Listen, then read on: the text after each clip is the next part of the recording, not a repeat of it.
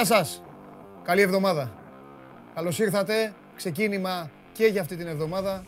Δευτέρα μεσημέρι, 12 και κάτι, Show Must Go On Live. Είμαι ο Παντελής Διαμαντόπουλος. Σας καλωσορίζω εδώ στην καυτή έδρα του Σπόρ 24 σε μια εβδομάδα γεμάτη θέματα. Κάθε μέρα θα ξεδιπλώνουμε μαζί το κουβάρι για δύο και κάτι ώρες. Το και κάτι πλέον είναι συνηθισμένο. Εδώ τις Παρασκευές φτάνουμε τις 2.30 και τις ξεπερνάμε. Τέλος πάντων, ε, πέρασαμε μια εβδομάδα ψήλο ήρεμη, ψήλο ήσυχη, με μεθοδεύσεις περισσότερο από τις αγαπημένες σας ομάδες για τις μεταγραφές, με μια εθνική ομάδα η οποία θέλει να παίξει με τα νεύρα μας, έχει αποκλειστεί, δεν υπάρχει στο Euro που ξεκινάει την Παρασκευή το βράδυ, πηγαίνει στο Βέλγιο, παίζει με το Βέλγιο, έρχεται η Σόπαλη, παίζει με την Νορβηγία, κερδίζει την Νορβηγία 2-1 χθες το απόγευμα, λες και το κάνουν επίτηδες, να λέμε αχ, να γιατί. Βέβαια μπορούμε να πούμε και πολλά έτσι για τη χαλαρότητα των αγώνων, για το δοκιμαστικό της υπόθεσης από την πλευρά τη δική μας, για το πώς παίζουν οι αντίπαλοι οι οποίοι έχουν το μυαλό τους στην ε, τελική φάση της ε, ε, μεγάλης αυτής διοργάνωσης που ξεκινάει την Παρασκευή και επί της ουσίας έχουμε μια φοβερή και τρομερή εβδομάδα με Ρολάν Γκάρος, για να μην ξεχνιόμαστε, ο κόσμος δείχνει ένα φοβερό και τρομερό ενδιαφέρον και ο Στέφανος Τσιτσιπάς και η Μαρία Σάκαρη συνεχίζουν να δούμε μέχρι που μπορούν να φτάσουν ε, οι δύο αυτοί οι άνθρωποι, οι οποίοι εντάξει, παραδεχτείτε το, σας έκαναν να αγαπήσετε λίγο περισσότερο το άθλημα. Όσοι δεν το παρακολουθούσατε καθόλου, είμαι σίγουρος ότι μία επίσκεψη έστω στο Match Center του Sport 24 την έχετε κάνει άπαντες για να δείτε πώς πηγαίνει το παιχνίδι, πώς κυλάνε τα game, τα set και τα υπόλοιπα. Και γενικά έχει πολύ μεγάλο ενδιαφέρον να δούμε αν στο τέλος αυτής της εβδομάδας είτε ο Τσιτσιπάς είτε η Σάκα, είτε και οι δύο μαζί θα έχουν καταφέρει να φτάσουν μέχρι πολύ μακριά σε αυτό το χωμάτινο δρόμο που διασχίζουν στα γήπεδα, της, ε, στα κόρτ της Γαλλίας. Έτσι, για να το λέμε και πιο τέννη. Θα πάρω τη θέση μου να καθίσω. Να καθίσω και σήμερα έχω δώρα. Αυτή η εβδομάδα εξάλλου ξεκινάει με δώρα, με χαρά και φυσικά πρώτα απ' όλα, πριν αρχίσω τα δώρα και τα υπόλοιπα, η συνήθεια που έγινε λατρεία. Δεν το βαριέμαι καθόλου, μα καθόλου και ξεκινάω. Καλημέρα στο Γκίγκς Πανούλη. Καλημέρα στον Ξενοφόντα. Καλημέρα στο Σωτήρη, στον Αντώνη που είναι στην Αυστρία. Στο Σπύρο τον Πανάγο, στο Γιάννη τον Πασπαλιάκη. Καλημέρα στο Βλαντί. Καλημέρα στον Ηλία. Ε, ο Φώτης είναι στην Αθήνα. Ο, καλημέρα στον uh, Μίτσο, στον Τέο που είναι στο Παγκράτη. Ε, καλημέρα στον Νίκο το Χολέβα, ο οποίος θέλει να πάρει τη θέση του Περπερίδη και λέει: Βγάλε το Βαγγέλη πρώτα. Όχι, Νίκο μου, θα βγάλουμε όποιον ε, θέλουν τα παιδιά. Αλλιώς κάνουμε δυο μας ε, την ε, δουλειά. Καλημέρα στον ε, Μιχάλη, καλημέρα στον Παναγιώτη, καλημέρα στον κύριο Φαμέλη, που αλλού. Καλημέρα, καλή εβδομάδα σε όλους, στον Βασίλη, στον Θοδωρή, στον Μιχάλη, στον Μάριο. Α, δεν ξέρω αν βαριέστε, εγώ θέλω να τα πω όπως πάντα. Καλημέρα στο φίλο μας από την Ρόδο. Όλοι εδώ τα λιμπάν μαζεμένοι λέει είμαστε. Ο Δόκτορας, καλημέρα. Καλημέρες στον Νίκο, στον Αποστόλη, στο Θοδωρή, τον ε, Χιόνι, στον Δημήτρη, στον ε, Χρόνη και στους υπόλοιπους. Παιδιά, φτάνει. Φτάνει, φτάνει, φτάνει, φτάνει. Καλημέρα από Νικαιάρα, το πρόλαβα τον Τάκη και καλημέρα στο Βαγγέλη το Μίχο από τα Τρίκαλα. Κάμια συγγένεια με τον άλλο Βαγγέλη έχεις; Λοιπόν, φουλ το Λεμαΐδες, αρχίσατε να πλακώνετε, να πλακώνετε τώρα όλη τις ε, καλημέρα σας. Καλημέρα λοιπόν, άπαντες και καλή εβδομάδα. Πού να σας πάω, πού να ξεκινήσουμε; Τελευταία φιλικά, Χαμός γίνεται στον Παναθηναϊκό, θα σας τα πει ο Γουλής. Το ένα όνομα διαδέχεται το άλλο. Στην ΑΕΚ έχουν αρχίσει να εντοπίζουν τους στόχους, αν και τα νέα δεν είναι και τόσο αισιόδοξα από την πλευρά ε, Αραούχο. Κάτι τέτοιο έχουν πάρει τα αυτιά μου και ο Βαγγέλης ο Αρναούτογλου θα είναι εδώ για να σας ε, μιλήσει. Ο Σάβας Γιουμπάνογλου είναι εκνευρισμένος, έτσι μου δήλωσε. Το γιατί θα μας το πει ο ίδιος όχι εγώ και επίσης υπάρχει ένας Ολυμπιακός τον ο οποίος σιγά σιγά αρχίζουν να του χτυπάνε λίγο την πόρτα για παίκτες του. Ο Γιώργακόπλος, ο Σταύρος θα έρθει η ώρα που θα μιλήσουμε και γι' αυτό. Εννοείται ότι έχουμε θέματα μπάσκετ. Έτσι, ένα πρωτάθλημα που τρέχει, που δεν έχει τελειώσει, που έχει σοφαρίσει το Λαύριο, τον Παναθηναϊκό. Και παρακαλώ, σήμερα ένα έξτρα δώρο. Μου το έδωσε για εσάς ο φίλος μου ο Ανδρέας ο Παπακυριακού που τα φτιάχνει αυτά και εγώ θα το δώσω σε έναν από εσάς με την κλασική μέθοδο. Παρακαλώ, αν ο Νικήτας μπορέσει να το συλλάβει λίγο με το σώζοντα η κάμερα. Νάτι εδώ. Αυτή εδώ η ομάδα θα είναι δική σας. Ποια ομάδα είναι αυτή τώρα; Αφήστε λίγο την κάμερα εκεί. Αφήστε την κάμερα εκεί. Λοιπόν, βλέπω με τα μάτια μου τον Καναβάρο. Βλέπω το Ματεράτσι, βλέπω τον Νέστα. Βλέπω τον Ζαμπρότα, τον Γκατούζο, βλέπω τον Πύρλο, Κασάνο, Ντελπιέρο, Ντιβάιο, Τότι, Μπόμπο Βιέρι, Τζίτζι Μπουφόν και πάει λέγοντας.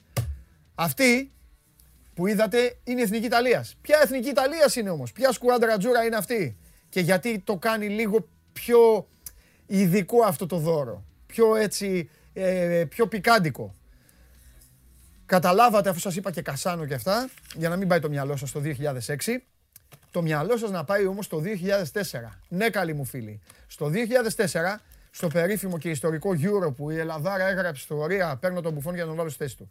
Ε, η Ελλαδάρα έγραψε ιστορία και κατακτήσαμε το Euro.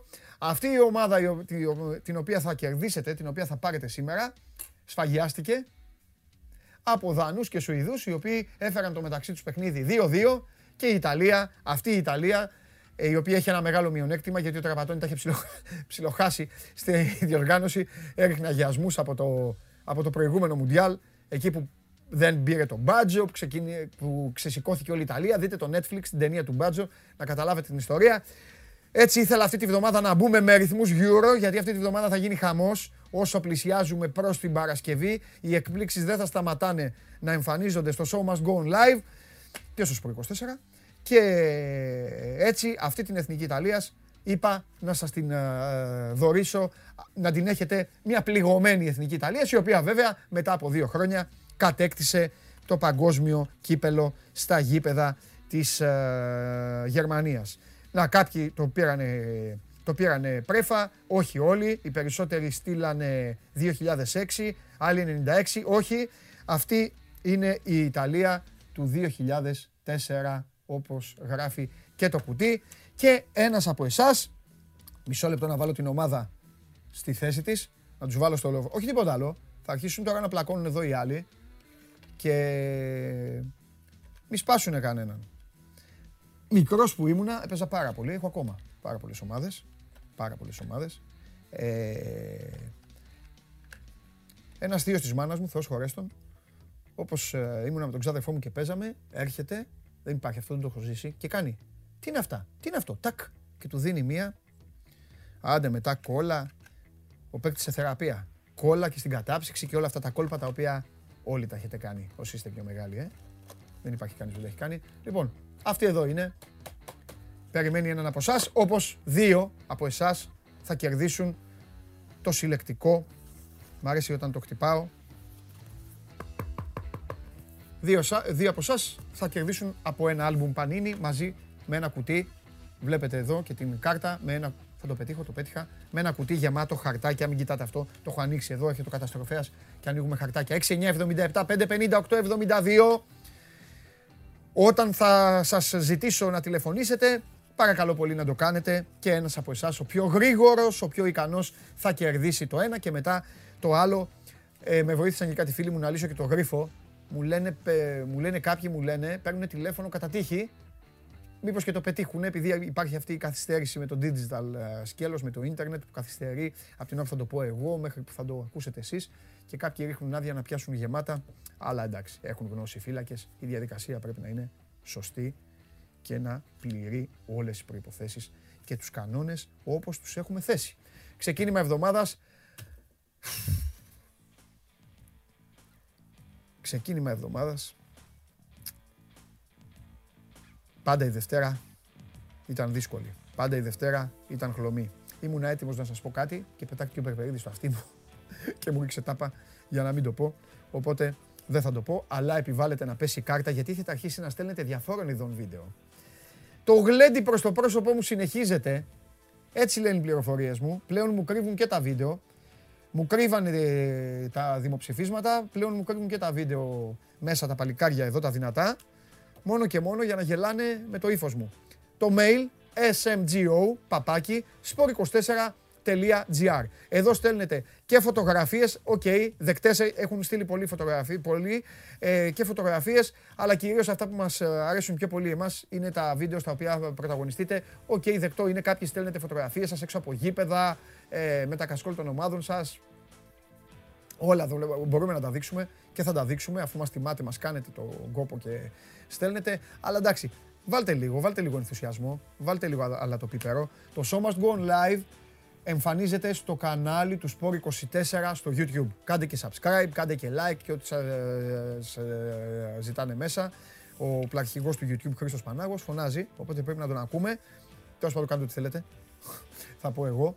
Ε, μας βλέπετε λοιπόν ε, ζωντανά, όσοι καθυστερείτε, όσοι σπουδάζετε, όσοι είστε σχολείο, όσοι εργάζεστε και θέλετε να το δείτε με την άνεσή σας, μπορείτε οποιαδήποτε στιγμή της ημέρας, μένει πάνω στο YouTube, on demand, το παρακολουθείτε, πηγαίνετε, το τρέχετε, το βλέπετε εκεί που θέλετε εσείς, γυρίζετε πίσω αν κάτι δεν ακούσατε καλά και κάνετε όλα αυτά τα κόλπα τα οποία σας παρέχει η πλατφόρμα του YouTube.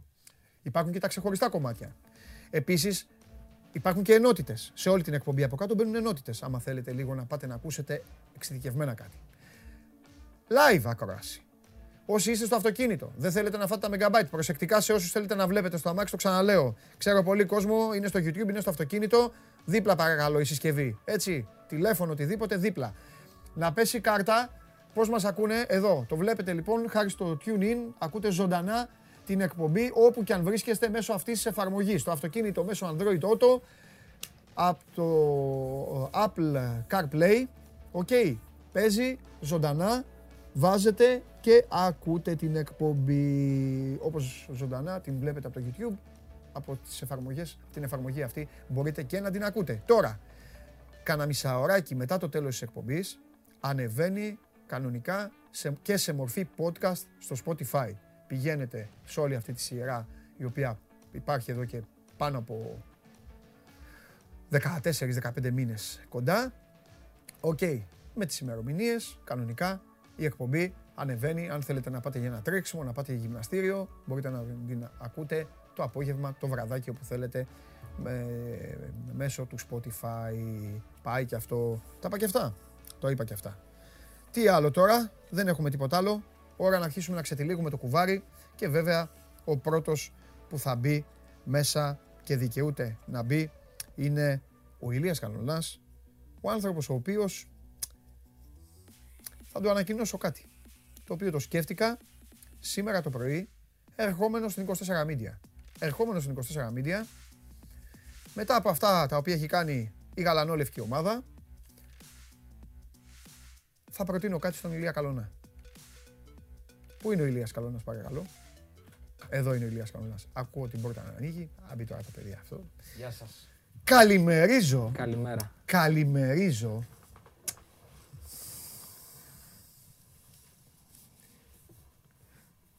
Νομίζω ότι ο γαλανόλευκος διαλυτής Νίκος Ιριώδη ναι. θα πρέπει να πάψει να ασχολείται με την εθνική ομάδα. Πήρα την ομάδα στους ώμους μου. Ναι, ρε φίλε. Τι είναι αυτά που γίνεται, ρε φίλε. Πω, πω. Εσύ πάει να χαλάσεις και, το, και το μπρίο της εκπομπής που ναι, ξέρεις ναι, τι είναι. που είσαι τώρα, είσαι καταγγελτικός. Ναι, είσαι ναι. καταγγελτικός. Ναι. ναι, ναι, ναι. Ερχόμουν και λέω. Πω, το σκεφτόμουν. Χθες δεν, ε, δεν έχω δει καθόλου παιχνίδι, ό,τι πεις θα το πιστέψω. Ε, ε, ε Ήμουνα σε. Ήταν νωρίς όμως. Ε, ναι, αλλά πλέον οι γάμοι βαφτίσει και αυτά γίνονται νωρίς. Σωστά. Οπότε δεν έχω δει τίποτα. Και κάποια στιγμή κάνω match center, έτσι, κάνω ένα έτσι και βλέπω 0-2. Και κάνεις ένα autoglu. Όχι, έκανε έτσι. Κάνεις ένα autoglu. Όχι, ναι, όχι, ναι, ναι, ναι, ναι δεν έκανε έτσι, έκανε έτσι. Λέω τι 0-2, ρε, λέω, τι γίνεται. Και σκέφτηκα και λέω, ρε τον Ηλία. Μπράβο, Ηλία. Θες να κάνεις κάποια. Πώς θα ε, το πάμε, αίτηση πάνω και τα λοιπά. Ναι, ναι, ναι. Να, να γκρινιάξουμε. Δικαιώθηκε σε κάτι πάντως που το συζητάγαμε την Παρασκευή και έλεγε πάλι για τους επιθετικούς ότι υπάρχει θέμα στο striker κτλ. Χθες ο Φανσίπ δεν, δεν χρησιμοποίησε επιθετικό. Ναι. Έπαιξε μπροστά με Πέλκα και Μασούρα και δικαιώθηκε βέβαια. Και έπαιξε με 5-3-2 έχει δώσει την ελευθερία, την άνεση στον Τζιμίκα από τη μία πλευρά που λέγαμε ότι στο παιχνίδι με το Βέλγιο δεν είχε τα ανεβάσματα. Οπότε χθες είχε και μια κάλυψη πίσω και ήταν πιο εύκολο να ανέβει. Είχε τον Ανδρούτσο από την άλλη που πέτυχε και το γκολ το παρθενικό με την εθνική στην τρίτη συμμετοχή. Γενικότερα η εικόνα που παρουσίασε η ομάδα στο πρώτο μήχρονο ήταν πάρα πολύ καλή. Δηλαδή, αν εξαιρέσεις το πρώτο 15 λεπτό που μπήκαν λίγο καλύτεροι οι Νορβηγοί, από εκεί και πέρα νομίζω ήταν μια πολύ καλή εικόνα της εθνικής και για 90 λεπτά ήταν εξαφανισμένος ο Χάλαντ. Που αυτό τι να, το, τι να, τι να πεις, τι να σχολιάσεις. Θα πω κάτι. Ναι. Βαριόταν. Βαριόταν και ο Χάλαντ. Ε, βαριόταν και ο Λουκάκου όμως την Πέμπτη. Το λέω εκ του ασφαλούς που δεν έχω δει. Αλλά έχεις δίκιο. Εντάξει, μην λέμε δηλαδή. Ήταν και όταν ο αντίπαλο. Ήταν και τελευταία πρόβα σα ίσα θα έπρεπε να δείξουν και κάτι. Ναι. Δεν δείξαν τίποτα, ε, Νορβηγοί. Εντάξει, το δεύτερο μήχρονο η αλήθεια είναι. Τζάγλι δηλαδή να τους μαυρίσει το σύγχρονο. Μπροστά είναι, νομίζω είναι κατηγορία Βέλγιο. Δηλαδή μπροστά έχουν πολύ καλούς παίχτες. Πίσω έχουν κάτι θεματάκι. Δηλαδή, άμα δεις και τον κόλ που βάλε ο Ανδρούτσος, στον αμυντικό του φεύγει η μπάλα πάνω από το κεφάλι, ναι. τη γεννάει ωραίο Τσιμίκας και βάζει τον γκολ. Κατάλαβα. Ε, εντάξει, είχαν, είχαν θέματα. Αλλά δεν μας ενδιαφέρει τώρα τι κάνουν οι Νορβηγοί. Τι θέλουμε να κάνουμε εμείς. Και η αλήθεια είναι. Αυτό που συζητάγαμε και την Πέμπτη με το Βέλγιο είναι ότι εγώ θεωρώ ότι αυτές οι ομάδες μας ταιριάζουν περισσότερο. Εγώ πιο πολύ φοβάμαι τα παιχνίδια με το Κόσοβο για παράδειγμα ή με τη Γεωργία που το είδαμε κιόλας παρά με την Σουηδία ή με την Ισπανία. Δηλαδή ταιριάζει, ταιριάζει στη λογική που θέλουμε να παίξουμε. Ναι, ταιριάζει στη λογική του, του, του μαζεμένου, του, του, του, Φοβιτσιάρη ναι. λίγο. Και, και οι Νορβηγοί είναι και αυτοί οι Σκανδιναβοί και οι Σουηδοί Σκανδιναβοί είναι. Σε αυτή τη λογική θα πάνε ούτως ή άλλως. Οπότε. Ε, Προσπαθείς να φτιάξεις γλυκό τώρα. Ε, ναι. Να φτιάξεις λίγο το κλίμα εν ώψη Σεπτεμβρίου. Εντάξει, μιλάμε τώρα για τρεις μήνες μετά. Δεν ξέρεις τώρα ποια θα είναι η θα στην ομάδα. Δώσω, θα σου δώσω κάτι να χαμογελάς. Αυτοί όλοι θα είναι στο Euro. Δεν ξέρεις μετά ναι, πώς θα, ναι, είναι. θα είναι. Ναι. Και, δεν, και δεν ξέρουμε ποτέ τι μπορεί να φέρει μια μεγάλη διοργάνωση σε μια ομάδα. Σωστό. Υπάρχουν τριγμοί. Υπάρχουν οι ομάδες που φεύγουν ευτυχισμένες. Υπάρχουν ομάδες που φεύγουν διαλυμένες. Η Ισπανία καταστράφηκε ναι. μετά το Μουντιάλ. Ναι, ναι, το ναι. Μουντιάλ, βασικά μέσα στο Μουντιάλ. Ναι, ναι. Δεν ξέρεις. Καλά, εκεί είχαν γίνει μαγικά. Εκεί ο άλλος έφυγε για να πάει στη Ρεάλ, ο Λοπετέγκη που ναι, έφυγε για να πάει στη Ρεάλ πριν το τέτοιο. Εντάξει, και έχουν γίνει μαγικά πράγματα. Μπράβο όμως, θα, θα το πω ξανά, όπως το είπα και την Παρασκευή. Μπράβο για έναν απλό λόγο. Γιατί μιλάμε για ανθρώπους οι οποίοι θα μπορούσαν πραγματικά να κυκλοφορούν μαυρισμένοι μέσα στο γήπεδο και μετά από αυτή τη διετία, τη γεμάτη διετία κορονοϊού, να λένε έλα ναι. να τελειώνουμε, τι ναι, βάση ναι, είναι αυτό. Να βρούμε και μια δικαιολογία, να μην πάμε. Ναι, αλλά έκαναν όλοι, έκαναν δουλίτσα. Όχι, πραγματικά ήταν πολύ καλή και στα δύο παιχνίδια. Συνολικά εννοώ, στην συνολική εικόνα. Προφανώς θα είχαμε προβλήματα. Τώρα μιλάμε για το Βέλγιο και την Νορβηγία. Και ψάχτηκε και ο Φανσίπ, του οποίου του, του, έχουν αλλάξει και του έχουμε αλλάξει όλοι τα φώτα και αυτά. Αλλά εντάξει, έτσι είναι η ζωή των προπονητών. Όταν πρέπει να σου αλλάξουν τα πετρέλα, θα στα αλλάξουν. Απλά όταν θα πρέπει να σου πούν και ένα μπράβο, πρέπει να στο λένε. Ισχύει. Ψάχτηκε. Ισχύει. Νομίζω ότι η πιο όμορφη ιστορία είναι του Ανδρούτσου. Και από την άποψη ότι. Όχι, όχι, από την ναι. άποψη ότι. Κάνει μπάμ ότι είναι ο παίκτης ο οποίος στην ομάδα στην οποία άνοικε δεν ήξερε το μέλλον του, δεν ήξερε πού θα πάει δανεικός ξανά. Του έδωσε την ευκαιρία ο προπονητής της ομάδας του. Άλλαξε ένα Έπαιξε, το υπηρέτησε, το είδε ο Ομοσπονδιακός και χθες από ό,τι μου λες, τη βόμβα. Και χθες από ό,τι μου λες, έγινε το ίδιο. Είναι ναι. Ισχύει. Μπράβο του. Μπράβο του. Πραγματικά, δηλαδή η περίπτωση του Ανδρούς είναι μια τέτοια. Ε, εννοώ ότι ακόμα και στα 23-24 φαίνεται ότι μπορείς να αλλάξεις μια θέση και να γίνεις να την υπηρετήσεις με, σωστό, με καλό τρόπο. Ναι. Όπως αποδεικνύεται. Για μένα και σημαντικό επίσης ήταν ότι επέστρεψε ο Γαλανόπουλος, που δεν θα έχουμε το 10 στα παιχνίδια του Σεπτεμβρίου, στο πρώτο παιχνίδι τουλάχιστον, γιατί είναι τιμωρημένος. Mm. Οπότε χρειαζόμαστε ένα παιχνίδι στο μπουχαλάκι mm. που να έχει τρεξίματα που έχει και ο 10. Mm-hmm. Μια χαρά είναι ο Γαλανόπουλος. Και μπράβο και στο Γαλανόπουλο που πέρασε ένα τόσο σοβαρό τραυματισμό σε μια περίοδο που ήταν από τους αγαπημένους του Φανσίπ. Και σε μια περίοδο που προσπαθούσε, ξέρεις, να ανέβει, ναι, ναι. να ανέβει τα σκαλιά και αυτός των επιδόσεών του και χτύπησε. Αν το δεις συνολικά, οι παίχτε που έχουν κάνει που πήγανε καλά τώρα στα δύο φιλικά είναι και οι παίχτε που το τελευταίο κομμάτι της σεζόν ήταν πολύ ανεβασμένοι. Ε, λογικό, και ο ναι. Ανδρούτσο και ο Γαλανόπουλος και ο Μασούρα και ο Πέλκας στην Τουρκία έχει κάνει συνολικά μια πολύ καλή χρονιά. Ναι. Ωραία. Είμαστε στη δυσάρεστη θέση λοιπόν να σας ανακοινώσουμε ότι τελείωσε η εθνική ομάδα. Αυτή ήταν η παρουσία μας. Ό,τι χαρήκατε, χαρήκατε. Έβαλα, γι' αυτό έβαλα και προς της μύτη στο μπλε. Ε... Καλό καλοκαίρι είπαν χθες στο Twitter οι παίχτε. Με selfie. Καλό καλοκαίρι. Ναι, μπράβο, με selfie και με όλα αυτά τα κόλπα. Ε, δεν μ' αρέσουν αυτά, το έχω ξαναπεί. Δηλαδή θέλω να, να πανηγυρίσουμε όταν κάνουμε κάτι, αλλά χαλάλη τους τα παιδιά γιατί. Εντάξει. Τη, το, το, ναι, ναι. Την υποχρέωση αυτή τη βγάλανε σωστά. Σωστά. Από εκεί και πέρα, να πούμε λίγο για τους υπόλοιπους που. Αφού σε αυτά είσαι μανούλα. Ε, ο Άρης είπαμε, ο Δέλλα ανακοίνωσε ότι αποχώρησε. Ναι, ναι. Το έχουμε πει. Ουσιαστικά το μεγάλο φαβορέ τη στιγμή είναι ο Σάβα Παντελίδης, ο οποίο έβγαινε από τον Ατρόμητο. Στον Άρη είμαστε ακόμα σούπα. Είμαστε στην κατάσταση να δούμε τι θα γίνει με, το ΚΑΣ. Βγήκε ένα όνομα σήμερα από τη Γαλλία, Τόνι Μαουρίσιο, μέσω της Λαντ. Να το δούμε βέβαια, γιατί okay, πολλά ακούγονται, αλλά σου λέω όλα εξαρτώνται από τι θα συμβεί στο ΚΑΣ. Ναι ακόμα και για το Μήτρογλου που σου είπα ότι είναι τελειωμένος με την προπόθεση ότι θα μπορούν να κάνουν μεταγραφές. Ε, αυτή τη στιγμή λίγο έχει αντιστραφεί και λίγο το κλίμα και από την πλευρά του Μήτρογλου, άμα παρακολουθείς και στα social media, επειδή σα αρέσει και στο Instagram, mm. κάνει αυτή την, περίοδο ατομικέ προπονήσεις ναι. και θέλει να αποδείξει πράγματα. Οπότε ναι. και από την πλευρά του μπορεί να ρίξει ακόμα και τις απαιτήσεις του για να παραμείνει σε ένα καλό επίπεδο mm-hmm. και να δείξει του χρόνου ότι δεν είναι εξοφλημένος, ότι ακόμα μπορεί να, να παίξει. Οπότε και αυτή η περίπτωση είναι, παραμένει ανοιχτή. Okay. Με, την, α, με την πληροφόρηση που έχω, αν ο Άρης μπορεί να κάνει μεταγραφές, θα πάνε, θα, θα πάνε για βασικό φόρ. Mm. Για να είναι ο Μάνος δεύτερος όπως ήταν και φέτος, επομένως ο Μήτρογλου δεν χωράει σε αυτή τη mm. λογική. Σε περίπτωση όμως που το Κάστη τιμωρήσει τον Άρη, αλλάζουν τα δεδομένα. Επίσης, ο Γούτερ χθε ε, ανακοίνωσε και αυτός την αποχώρησή του από τον Ατρόμητο, όπως έχει ε, αποκαλύψει ο Βαγγέλης Αρναούτολο από τον Ιανουάριο. Έχει συμφωνήσει με την ΑΕΚ. Να δούμε τι θα γίνει και εκεί πέρα. Οι υπόλοιπες ομάδες κινούνται σε ρυθμούς ε, καλοκαιριού ακόμα. Δεν έχουμε κάτι αξιόλογο τις τελευταίες ημέρες. Ήταν και Σαββατοκύριακο, όπως καταλαβαίνεις, Σαββατοκύριακο τώρα δεν είναι διάστημα για μεταγραφές. Αυτά. Τις σκέφτεσαι. Γελάω ναι. γιατί ψάχνουμε το Σιριώδη. Και ο Σιριώδης θα σου πω εγώ πότε θα εμφανιστεί. Στην πρώτη καταστροφή. Εκεί ο Σιριώδης τώρα σαν το Δρακουμέλ. Ε, ε, το είναι άδικο βέβαια να ξέρεις. Γιατί... Α, σε παρακαλώ. Στα δύο παιχνίδια. Ναι, ναι. Πού είναι; Γιώργο ξεκινάει κύριε Ηλία. Παρασκευή. Ιταλία, Τουρκία. Ξεκίνημα. Έμα κι άμμος. Πρεμιέρα. Έμα κι άμμος. Πού έμα κι άμμος, Ιταλία, Τουρκία; Ναι, ναι. Θα τους καταπιεί ο Ρομπέρτο Μαντσίνη, ναι. ε, πώς το λένε, με το... Έχεις δει φοβερό σακάκι, ναι. σακακοζακέτο, ε, ε, μικρό παλτό, μίξτε ναι, ναι, τον ναι, Ιταλό. Ναι, ναι. Αυτό το παίρνει. Καλός είναι όμως. Πού ναι. Όχι, όλη τις αποστολές είναι το ρούχο. Ναι, ναι. Φωτογραφήθηκανε. Πού να τους πιάσει. Ε, Ιταλία. Ε, ναι, πού να τους πιάσει. Ευχαριστώ, Ευχαριστώ πάρα, πολύ. Καλή εβδομάδα. Καλή συνέχεια. Καλή εβδομάδα, Ηλία μου. Καλή εβδομάδα. Ηλίας Καλονάς θα είναι εδώ ε, συνεχώς γιατί όπως καταλαβαίνετε οι εξελίξεις τρέχουν σε όλες τις ομάδες και αυτές είναι και πιο πολλές αριθμητικά. Ο Ολυμπιακός που σας ενδιαφέρει είναι ένας. Η ΑΕΚ που σας νοιάζει είναι μία. Παναθηναϊκός ένας. Ο Πάουκ το ίδιο. Οι άλλοι είναι πιο πολλοί. Είναι 12. 10. 14. Εγώ, εγώ, εγώ θα σας τα λέω. Και τώρα έφτασε η ώρα. Έφτασε η ώρα να μου ανέβει το αίμα στο κεφάλι. Όπως πάντα. Δύο φορές μου ανεβαίνει στην εκπομπή. Η μία είναι όταν μου αμολάνε αυτά τα βίντεο που κοροϊδεύουν τη Λιβερπούλα. Καλημέρα, δεν σας πω coach. Καλημέρα και από το μεγαλύτερο προπονητή του πλανήτη, τον Αρχιστράτηγο. Λοιπόν, και η δεύτερη στιγμή που μου ανεβαίνει το αίμα στο κεφάλι είναι όταν κοιτάζω εκεί.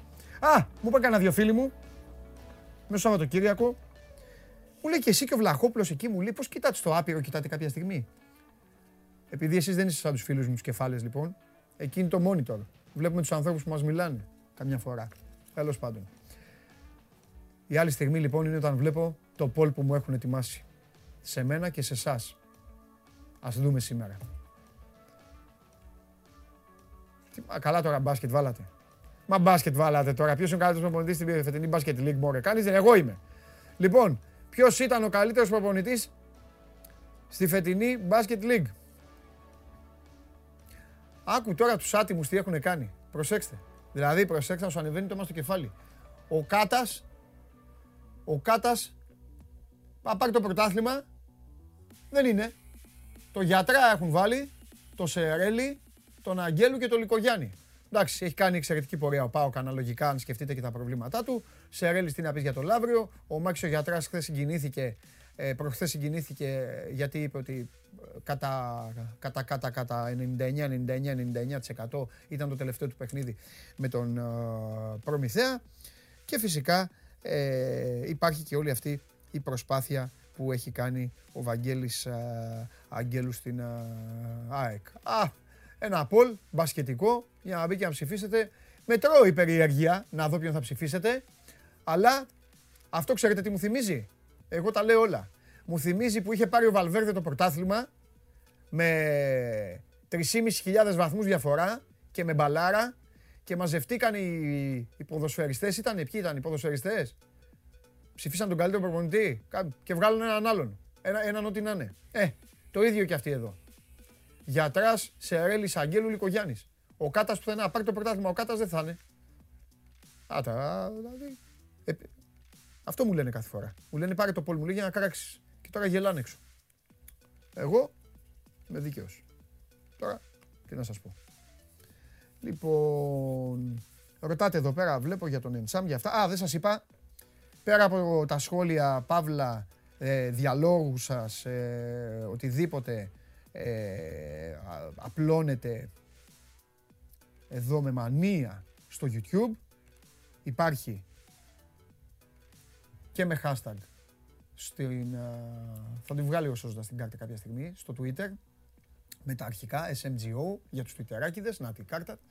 Thank you Mr. Sozon και φυσικά υπάρχει και το προφίλ στο ε, Instagram. Το κάνουμε πάντα μαζί, πηγαίνουμε στο Sport 24, πηγαίνουμε στα stories, τρέχουμε γιατί είναι πολλά, έχει εδώ τσιτσιπάδες, εθνική ομάδα, χαμός, Ντράζεν Πέτροβιτς αφιέρωμα, το σκουντί και πάμε εδώ που λέει ερώτηση σχόλιο, τάκ. Και εδώ έχουν ήδη αρχίσει Χάμο γίνεται. Γνώμη για Ιταλία. Την έπαιξα στο 12 να σηκώσει το Euro. Μια χαρά είναι οι Ιταλοί. Δαγκώνουν οι Ιταλοί. Το έχουμε πει εδώ και καιρό. Εδώ, όποιο παρακολουθεί την εκπομπή, εγώ δεν το λέω την υποστηρίζω. Η Ιταλία, όπως βλέπετε, λειτουργεί σαν ομάδα. Όχι σαν εθνική ομάδα, σαν ομάδα. Και όπου φτάσει.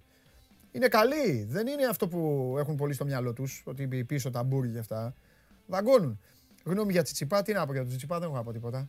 Ε, ο άνθρωπος καταφέρνει κάθε φορά να κάνει και μια υπέρβαση για εμένα. Είναι πολύ, ε, είναι νεότατος σε ένα άθλημα δύσκολο. Νομίζω ότι όλο το μέλλον είναι δικό του και πιστεύω ότι και στο Ρολάν Γκάρος πραγματικά μπορεί να πάει πολύ μακριά και μακάρι. Λοιπόν, τώρα έχετε αρχίσει εδώ και ρωτάτε για τα γηπαιδικά του Παναθηναϊκού και για όλα αυτά. Αν ο Τσιμίκας θα βρει χρόνο στη Λίβερπουλ, όχι. Νομίζω ότι ο Τσιμίκας θα βρει χρόνο στην ομάδα που θα τον δανείσει η Λίβερπουλ. Αυτή είναι η γνώμη μου εμένα αυτή τη στιγμή. Καλέ μου φίλε. Είδατε, αρχίζω να σας, να σας απαντάω από τώρα στους φίλους στο Instagram. Και αν θα κάνει πρωταθλητισμό η ΑΕΚΑΡΑ, πώς τη βλέπετε; Ρωτάει ο Βάιος. Να ολοκληρώσουν τις κινήσεις όλες οι ομάδες Βάγια και μετά εγώ θα, μπορέσω, θα μιλήσω τελευταίος. Τώρα μιλάνε οι άνθρωποι οι οποίοι σας δίνουν στο πιάτο τις κινήσεις. Εγώ να δω λίγο τις uh, κινήσεις και θα σας τα πω. Ρωτάτε για τα μεταγραφικά. Παναθηναϊκό, τι γίνεται με Λιμνιό, για ΠΑΟΚ, για Εξτρέμ στον ΠΑΟΚ. Όλα, όλα θα τα συζητήσουμε. Μείνετε εδώ στο Show Must Go Live ε, και για όλα έχει ο μεγαλοδύναμος και το ξεκίνημα έχει να κάνει με τον χαμό. Σας το είχα πει το Σαββατοκύριακο στον Παναθηναϊκό θα πέσουν ονόματα καταιγίδα. Αυτό λοιπόν έρχεται να σας το επιβεβαιώσει ο κύριος αυτός.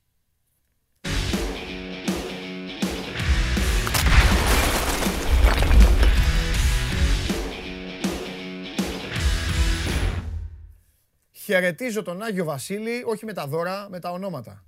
Ο Άγιος Βασίλης Κώστας Γουλής. Χαίρετε και καλή εβδομάδα σε Καλή εβδομάδα, Κώστα μου, καλή εβδομάδα. Καλή εβδομάδα. Τι την έριξε την πρόβλεψη. Εσύ το έριξες την Παρασκευή, τελευταία κουβέντα. Παπ, πριν ο Αλέκτορ λαλήσει τρεις, άρχισε και σκάγαν ονόματα. Έμα. Κοίτα, επειδή όμως έχει γίνει μεγάλος κακός χαμός με ονόματα ονοματολογία με Σαββατοκύριακος. Θα βάλουμε λίγο σε μια σειρά κάποια πράγματα. Όλα να τα βάλεις σε μια σειρά και θα σου πω κάτι. Για όλα τα ονόματα ναι. που είναι να αναφερθείς, έχουν στείλει οι άνθρωποι εδώ, οι φίλοι μας, οι επισκέπτες μας, οι τηλεθεατές μας, οι κολόνες, έχουν στείλει ερώτημα. Οπότε δεν έχω να σε ρωτήσω κάτι. Ξεκινάω Για και να μην σου χαλάσω και το, τον ήρμο, ναι, πάρε φορά και παίξε την μπάλα σου. Λοιπόν, πρώτα απ' όλα, όπως καταλαβαίνεις, ξεχωρίζει το όνομα του Ροντρίγκο Μπατάλια. Ωραία. Αργεντινός, πακέτο ωραίο, 29, σκληροτράχυλος αμυντικός χαφ, ταχυδυναμικός παίχτης, γενικά πολύ aggressive που δεν είχε ο Παναθηναϊκός πέρσι στη μέση γραμμή του. Παίχτη που να, και να τη μοιράζει σωστά και να ρίχνει. Ε, ισχύει, δεν είναι σενάριο επιστημονικής φαντασίας. Το έφερε η ρέκορτ στην ε, δημοσιότητα το πρωί του Σαββάτου ότι ο Παναθηναϊκός ενδιαφέρεται, ο Παναθηναϊκός τον παρακολουθεί καιρό. Δεν μιλάμε για κάτι εύκολο, διότι και τα, πολύ σπόρτι να μην τον υπολογίζει, τα δεδομένα τα οικονομικά δεν είναι μικρά. Ο Μπατάλια παίρνει 1,4 μεικτά, δηλαδή βάλε λίγο κάτι λιγότερο από ένα εκατομμύριο καθαρά στην ε, Sporting, η οποία πέρσι τον είχε δανείσει στην Αλαβές, στην Ισπανία έχει παίξει 35 μάτς, βασικότατος. Μιλάμε για ένα παίχτη που μέχρι πριν από τρία χρόνια είχε, παίξει, είχε συμμετοχή στην Εθνική Αργεντινή και κλησει Άρα δεν μπορεί να είναι μικρό με μέγεθος. Γενικά είναι από τις μεταγραφές που λες, ναι, ναι, είναι για αυτό το Παναθηναϊκό, είναι πανοράφη τέτοιους μεταγραφές. Είναι σημαντικό πρώτον ότι η Sporting δεν τον υπολογίζει και πλέον είναι και στη διαδικασία να τον δανείσει. Θα ήθελε να, τον, ε, να απαλλαγεί από το συμβόλαιο του μια και καλή, αλλά Καταλαβαίνω ότι δεν είναι εύκολο να βγει έξω στην αγορά και να πάρει λεφτά. Οπότε ένας δανεισμός νομίζω ότι μπορεί να προχωρήσει. Το ζητούμενο είναι να ψηθεί ο ποδοσφαιριστής και από τη στιγμή που ο ίδιος θέλει να μείνει στην Ευρώπη, εάν ο Παναθηναϊκός φτάσει κοντά στις απολαυέ του, τις καθαρές, γιατί 1,4 ξαναλέω είναι τα μεικτά που παίρνει, mm. είναι γύρω στα 900 χιλιάρικα το συμβόλαιο του. Τέτοια συμβόλαια σου είπε ο Παναθηναϊκός θα δώσει φέτος. Ένα, δύο, τρία θα δώσει όμως. Σε παίχτες τέτοιου είδους όμως. Ναι. Όχι αμφιβόλου αξίας και ποιότητας. Οπότε δεν το, εγώ το βάζω το, στο τραπέζι το όνομά του. Νομίζω ότι υπάρχει δυνατά, δεν είναι προτεραιότητα και επίσης να ξέρεις και ένα πράγμα. Η Sporting, να μου πεις πριν χρόνια, αλλά η ιστορία έχει διδάξει ότι είναι μια ομάδα που στη διαπραγμάτευση γενικά είναι λίγο ζώρικη. Ε, το 2013 επενθυμίζω ότι ο Παναγιώ πήρε ως ελεύθερο τον Μπράνιτς από τη Sporting και το συζητούσα κανένα μήνα. Θα τραβήξει η ιστορία συγκεκριμένη. Χωρίς αυτό να σημαίνει ότι κοιτάζει και άλλες περιπτώσεις κεντρικών χάφο Παναθυναϊκό. Έχει βγει και το όνομα του Εμφουλού από το Κογκό, διεθνής με το Κογκό. Είναι στους πρωταθέντες μέχρι εκεί, θα σου πω. Αντίθετα, νομίζω ότι έχει πολύ μεγαλύτερο ενδιαφέρον και μπορεί να προκύψει στην πορεία εάν προχωρήσει το ντόμινο με το Διούδη Δηλαδή έρθει επίσημη πρόταση από την Ολλανδία για τον ε, Σοκράτη και μπει σε μια διαδικασία που το έχουμε ξανασυζητήσει ο Παναθηναϊκός ε, πώλησης. Το όνομα του Φαμπιάνο, του Βραζιλιάνου της Ομόνιας. Ο είναι ένας πάρα πολύ καλός στρατοφύλακα. Δεν μου λέει κάτι ότι είναι 33. 33 ε, για τερματοφύλακα είναι δεύτερη νιώτη. Δεν το συζητάμε. Το θέμα είναι ότι είναι από τους τηλεοβάτε τη Ομόνιας χρόνια τώρα. Το θυμάσαι και πέρυσι από τα μάτια με τον Ολυμπιακό, έτσι. Ε, νομίζω ότι είχε κάνει πολύ καλές εμφανίσεις και στα δύο παιχνίδια των προκριματικών του Champions League. Πέρσι ήταν βασικός και αντικατάστατος, είχε 25 παιχνίδια clean sheet που λένε οι γραμματιζούμενοι οι Άγγλοι. Ε, και από τους βασικούς τηλεοβάτε της Ομόνιας στην κατάκτηση του πρωταθλήματος. Το όνομά του είναι. Είναι ελεύθερο. Όχι. Όχι, όχι. Απλά μπαίνει στον τελευταίο χρόνο συμβολέου του. Ναι. Εδώ, που εδώ σημαίνει εγκυμονεί. Ότι θα δώσει Ναι, αυτό είναι ένα θετικό, για, το, είναι ένα θετικό για τον Παναθηναϊκό.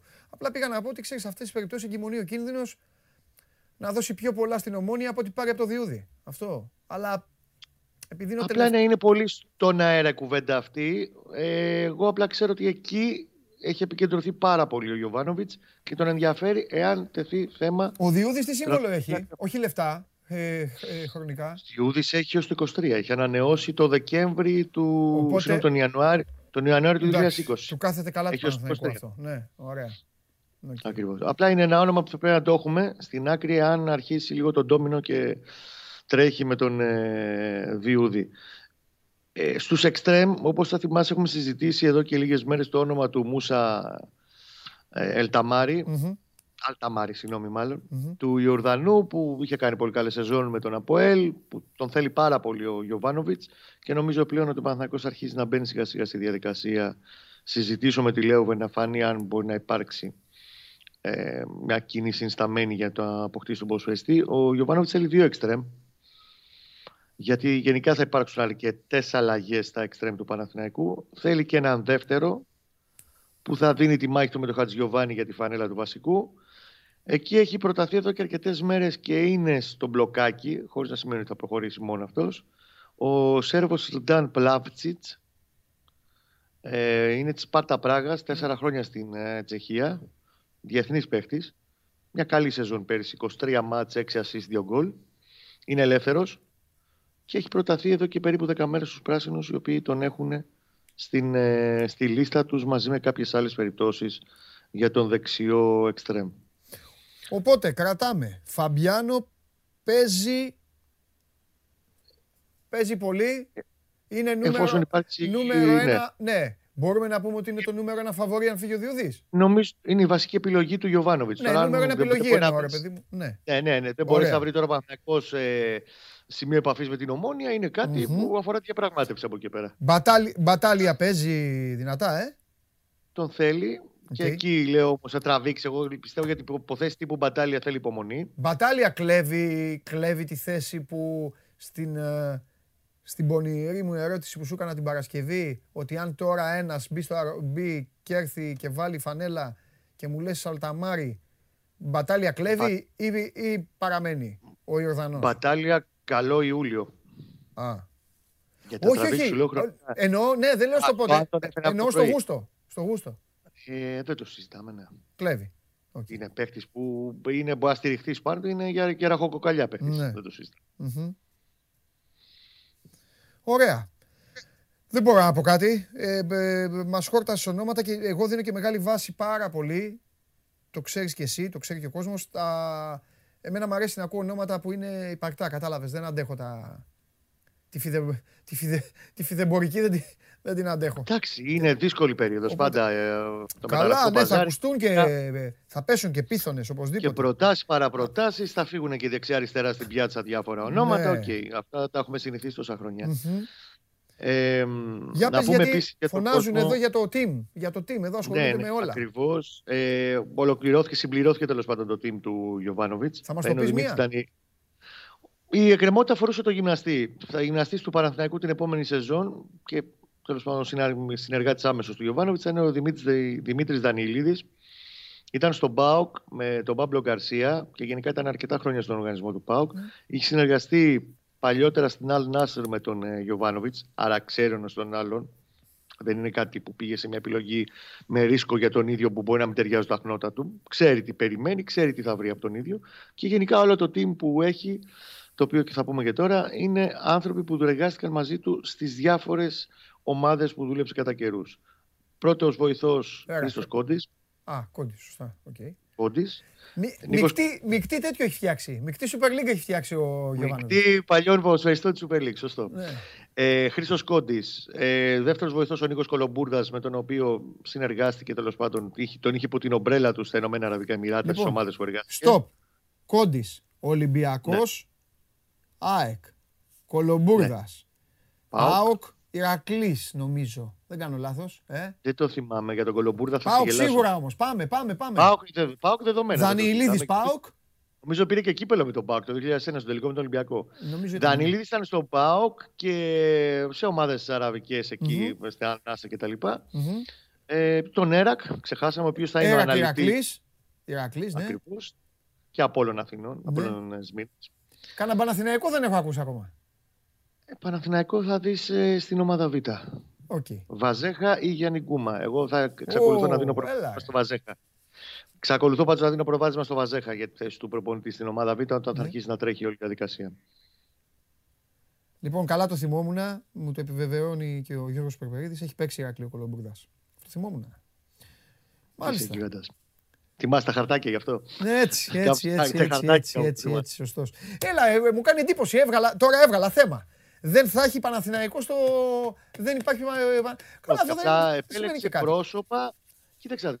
Ένας προπονητής που πάει κάπου που ξέρει ότι είναι δύσκολο περιβάλλον. Ναι. Γιατί ο Πάγκο Παναθηναϊκός και γενικά ο οργανισμός Παναθηναϊκός ναι. είναι πολύ ναι. δύσκολο περιβάλλον. Ναι. Θέλει ανθρώπους που ξέρει ότι θα λέει ένα και θα γίνονται δύο. Ναι.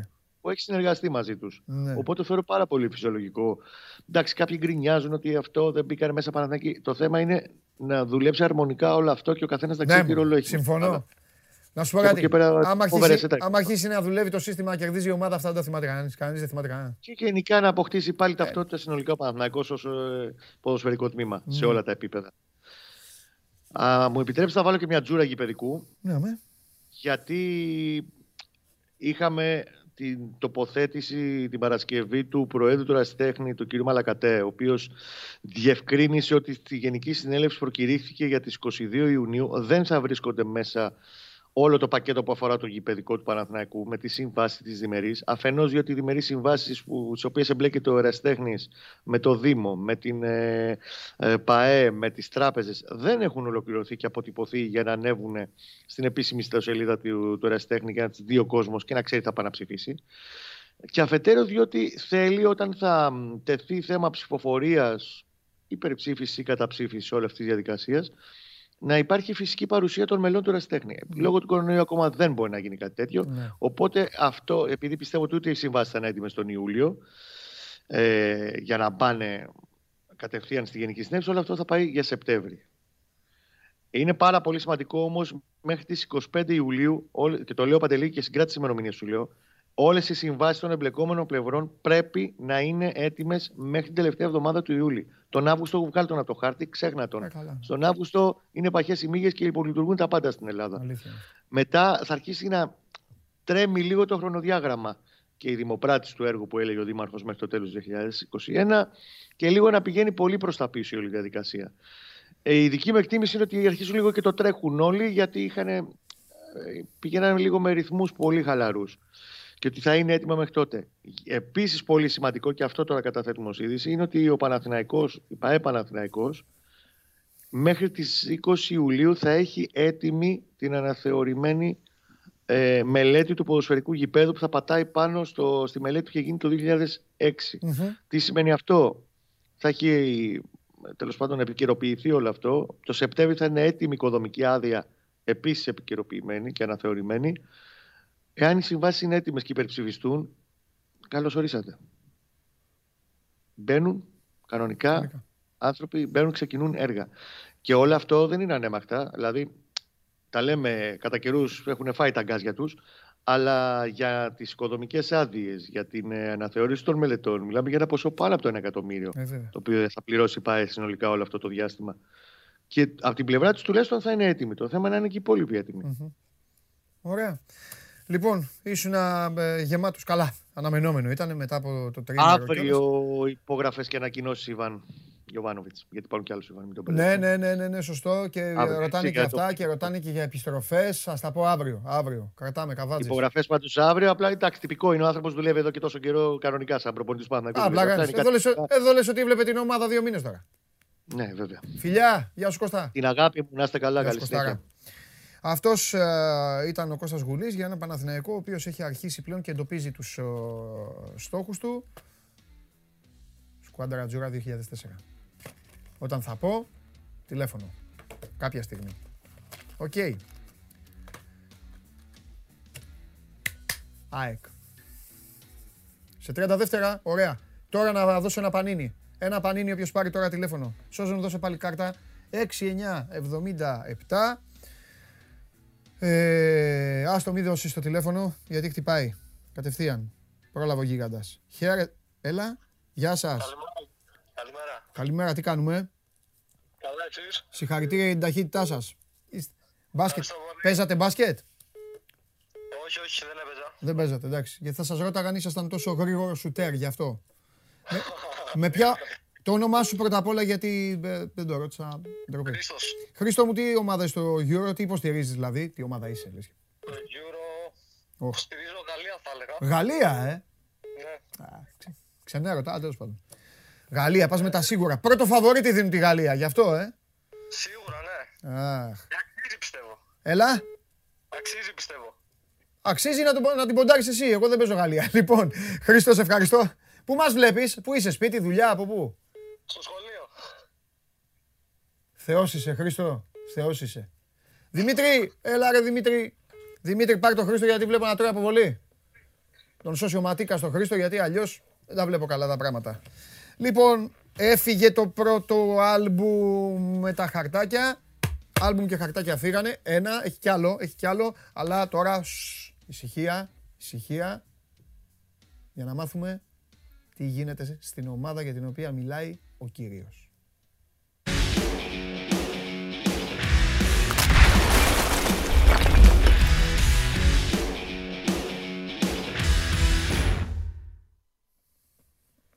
Καλά ρε, εντάξει, ήσυχο, εντάξει. Καλημέρα. Όχι, όχι. Έλα ρε, πλάκα σου κάνω. Τι έγινε; Με συνεπήραν οι σκέψεις για το τι θα σου πω που δεν έχω να σου πω τίποτα σήμερα γι' αυτό. Καλά κάνεις. Θα... Να σου πω και κάτι. Τι θα να σου τώρα. κάποια μέρα, ρε αδερφέ, κάποια μέρα. Ε, το... Εντάξει, σε πήγε τρένο 10 μέρες. Που έχουμε να πούμε βέβαια και ε, πάλι. Καλά, Απλά εντάξει, δεν ναι. έχουμε κάτι καινούριο, ναι, κάτι φρέσκο. Ναι, ναι. Η αλήθεια είναι. Ναι. Λοιπόν, τι ε... γίνεται, κάτσε, όχι, δεν, είπα εγώ στη, ναι, ναι. είπα στο πρόλογο ότι ο Μίχλη λίγο με αραούχο, τι γίνεται. Αυτό από μόνο του από μόνο του αυτό, άστο. Δεν χρειάζεται να πεις κάτι άλλο. Η πραγματικότητα είναι ότι δεν είχαμε την εξέλιξη που περιμέναμε το Σαββατοκύριακο. Εγώ περίμενα ότι θα είχαμε εξέλιξη είτε έτσι είτε αλλιώς. Δεν ε, ναι. λέω σίγουρα θετική. Ναι. Ωστόσο, βλέπω μια στασιμότητα. Η αλήθεια είναι ότι η ΑΕΚ έχει ανέβει στα οικονομικά της. Να θυμίσω ότι είχε ξεκινήσει με μια διπλή πρόταση: 1,5 εκατομμύριο ευρώ για αγορά και 1 εκατομμύριο ευρώ για το 50% των δικαιωματων Απερίφθησαν και οι δύο, αλλά δεν έδειξε η πλευρά της Λας Πάλμας και μια διάθεση να μην το διαπραγματευτεί. Θυμίζω ότι είχε ανεβάσει τον πήχη στα 3 εκατομμύρια ευρώ. Το οποίο επίσης δεν είναι κακό μαντάτο, γιατί δείχνει ότι είναι διαπραγματεύσιμο το ποσό. Έχει ανέβει ΑΕΚ, δεν ξέρω πόσο, δεν θέλω να πω πόσο, γιατί ειλικρινά δεν το έχω δεμένο. Ε, άκουσα για 2,2, άκουσα για 2. Πάντως η ΑΕΚ σημασία έχει ότι ανέβηκε από την αρχή πρότασή της. Δεν ξέρω αν αυτό το ποσό αρκεί και δεν ξέρω κατά πόσο θα είναι ανένδοτος ο Ραμίρεθ. Δεν πάω να καταλάβω κάτι όμως. Μας έχεις ε, μας, ε, πριν καμιά εβδομάδα είχες πει ότι ήταν 2,7 μία ρήτρα. Τι είχες πει; Ένα 2,7 το θυμάμαι ήταν, καλά. Ναι, ήταν η οψιόν αγοράς που υπήρχε πέρσι, την οποία η ΑΕΚ δεν την ενεργοποίησε. Εγώ είχα μάθει ότι αυτά τα χρήματα ζητάνε. Και, και τώρα βάζουν. αν είναι και τρία, μπορεί και να τώρα βάζουν τρία εκατοστάρια παραπάνω αυτοί. Αρχή. Και πέρσι ήταν τρία. Απλά η ΑΕΚ τότε είχε πληρώσει τα τρία εκατοστάρια μπροστά για το δανεισμό του παίκτη. Για το ενίκιο, ας πούμε, το εξαμήνου. Α το ενίκιο. Μιλάω για τρία εκατομμύρια τώρα. Σου λέω ζητάνε τρία εκατοστάρια παραπάνω από την περσινή ρητρά. Ναι. ναι. ναι. Αυτό σου λέω. Δηλαδή ανέβασαν την τιμή του ποδοσφαιριστή. Γιατί είπες ότι αυτό, αυτό είναι και καλό. Λες ότι είναι και καλό και προσπαθώ να καταλάβω το καλό που είναι. Το καλό είναι στο εξής. Έγινε στο εξής ότι συνήθως στις διαπραγματεύσεις με, με τον Αρέγο που είχαν υπάρξει και άλλες στο παρελθόν ναι. για την αγορά του, ναι. πριν πει η σχετική όψη πέρσι, είχαν υπάρξει και άλλα καλοκαίρια που η προσπάθησε να τον αγοράσει ή το συζήτησε. Και ξεκινούσε από τα 15 εκατομμύρια. Ε, Οπότε δεν υπήρχε καν κουβέντα. Τώρα υπάρχει περιθώριο για κουβέντα. Από αυτή την άποψη το λέω ότι είναι κάτι ναι. καλό, κάτι θετικό. Ναι. Ε, και έχουμε επίσης το, το, κρατούμενο το πολύ σημαντικό ότι τις προηγούμενες φορές ο Αραούχο δεν ήταν και τόσο ζεστός στο να έρθει. Δηλαδή τον είχαν του μπάρι, του έδωσαν ένα καλύτερο συμβόλαιο, τον ανέβασαν στα 1,3 εκατομμύρια ευρώ που παίρνει τώρα εκεί και δεν έδειξε την ίδια ζέση, να το πω έτσι, να έρθει πίσω. Ενώ τώρα το ζητάει. Δηλαδή αυτό που είχα πει την περασμένη εβδομάδα ότι θα επιδιώξει μια συνάντηση, αυτή η συνάντηση από όσο ξέρω έγινε με τον πρόεδρο της Λασπάλμα, όπου του είπε ότι θέλω να πάω στην ΑΕΚ. Αυτό είναι επίσης ένα γερό κρατούμενο στην ιστορία. Mm. Όπως και να το κάνουμε, καμιά ομάδα δεν θέλει να έχει ένα παίκτη που θέλει να πάει να παίξει κάπου αλλού. Έτσι. Δεν λέω ότι ο Αραούχο πιέζει, σώνει και καλά και αφήστε με και χτυπάει τα πόδια του κάτω και το κεφάλι του στο τζάμι ας πούμε, για να τον ελευθερώσουν. Αλλά όπως και να το κάνουμε, έχει δείξει την επιθυμία του να αλλάξει στρατόπεδο, να αλλάξει περιβάλλον. Αυτό θεωρώ ότι θα παίξει το ρόλο του στο τέλος της ημέρας. Δεν είμαι απαισιόδοξος, δεν λέω ότι αλλάζει κάτι. Βλέπουμε απλά μια στασιμότητα. Ναι. Ε, δεν θα κρατήσει πάντως πολύ παντελή, δηλαδή δεν είχε άλλα περιθώρια αυτά. Ναι, το λες συνέχεια αυτό και έχεις δίκιο. Ναι, ναι, ναι, μα το έχουμε πει. Δεν ναι, νομίζω. Ε, εγώ θεωρώ ότι μέσα στην εβδομάδα, εντάξει, περίμενα στο Σαββατοκύριακο να έχουμε κάποια εξέλιξη σημαντική. Αυτό το πράγμα μπορεί και από μέρα σε μέρα να αλλάξει και να τελειώσει το θέμα. Θεωρώ ότι αυτή η εβδομάδα είναι η τελευταία και αν δεν γίνει κάτι προς το θετικό, θα πάει σε κάτι άλλο για ε, ενώ παράλληλα όμως. καλά θα κάνει. Ήδη θα, έπρεπε, ήδη θα έπρεπε, καλά μπορεί και να το έχει ήδη ε, ψάξει. Ήδη θα έπρεπε να έχει και λύση έτοιμη.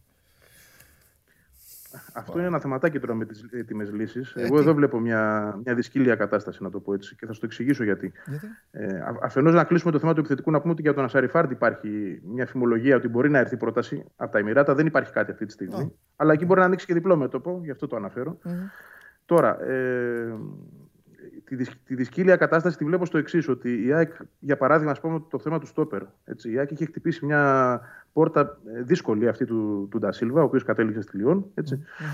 Ε, αυτό θυμίζω ότι είχε γίνει το Μάρτιο. Δηλαδή, ε, έχουν περάσει μήνες από τότε, έχει μπει ο Ιούνιος και η ΑΕΚ εναλλακτική λύση πρώτης γραμμής δεν έχει αυτή τη στιγμή. Ή δεν φαίνεται να έχει. Ή ακόμα και αν έχει, να το πω διαφορετικά, έχουν περάσει τρεις μήνες περίπου από τότε και δεν έχουμε δει την εξέλιξη. Τι σημαίνει αυτό για μένα, τι, ε, πώς, πώς μεταφράζεται, ότι η ΑΕΚ χτυπάει πόρτες οι οποίες είναι δύσκολες αυτή τη στιγμή, θέλει να ανεβάσει σε ποιότητα το ρόστερ της και καλά κάνει.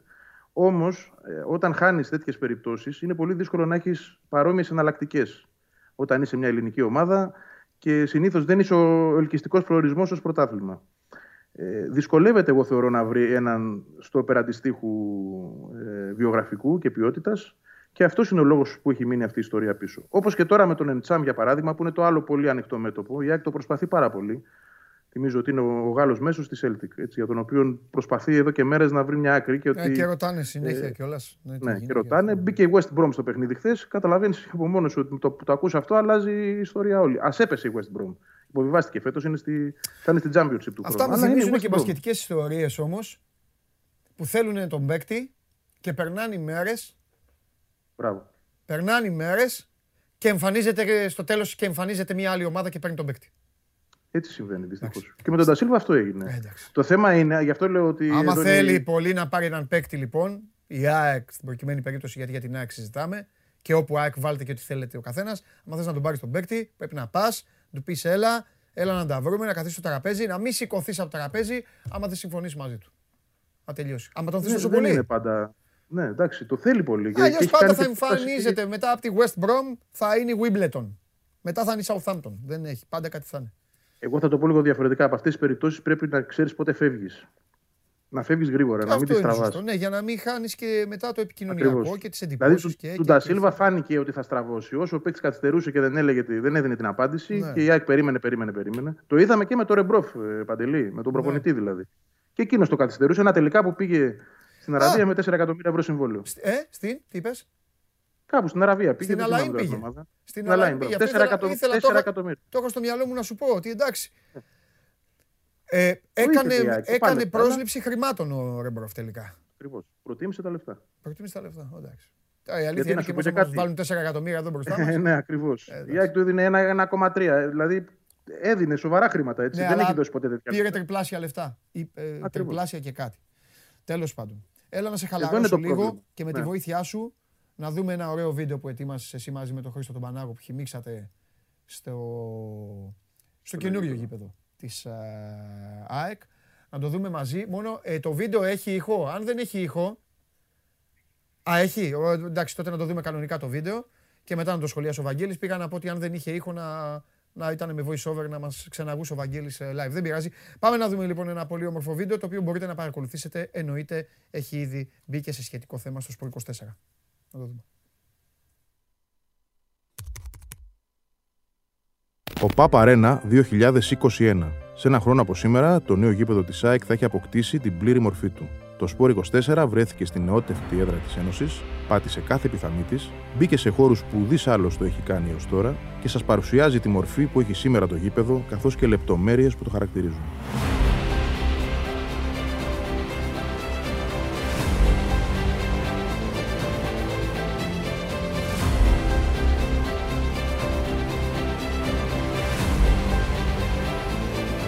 Περίφημη υπογειοποίηση.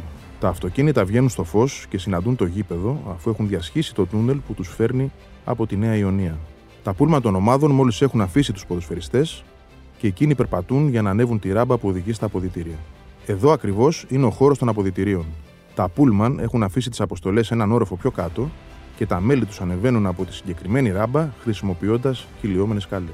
Ο μακρύς διάδρομος των αποδητηρίων Δεξιά και αριστερά φιλοξενούνται οι αποστολές, οι διαιτητές, οι παρατηρητές, όλοι όσοι σχετίζονται με τον εκάστοτε αγώνα.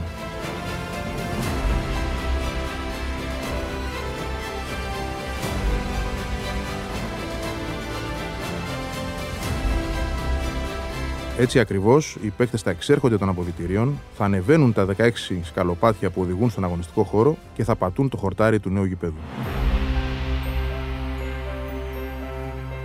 Το εσωτερικό των αποδητηρίων. Ένα τεράστιο χώρος ο οποίος θα εμπλουτιστεί με όλες τις απαιτούμενες ανέσεις για τους ποδοσφαιριστές.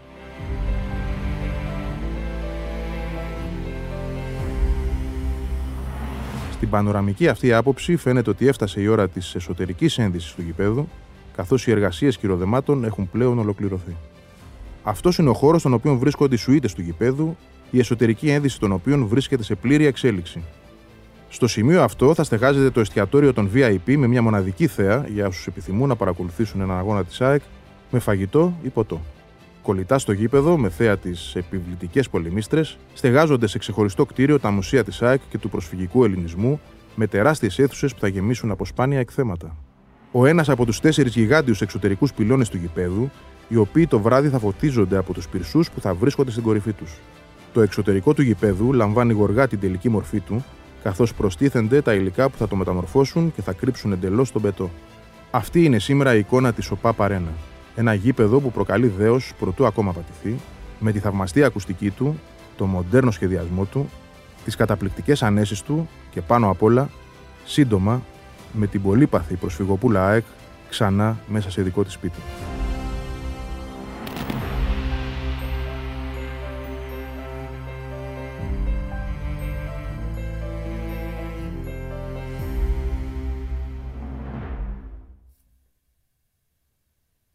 Άρεσε.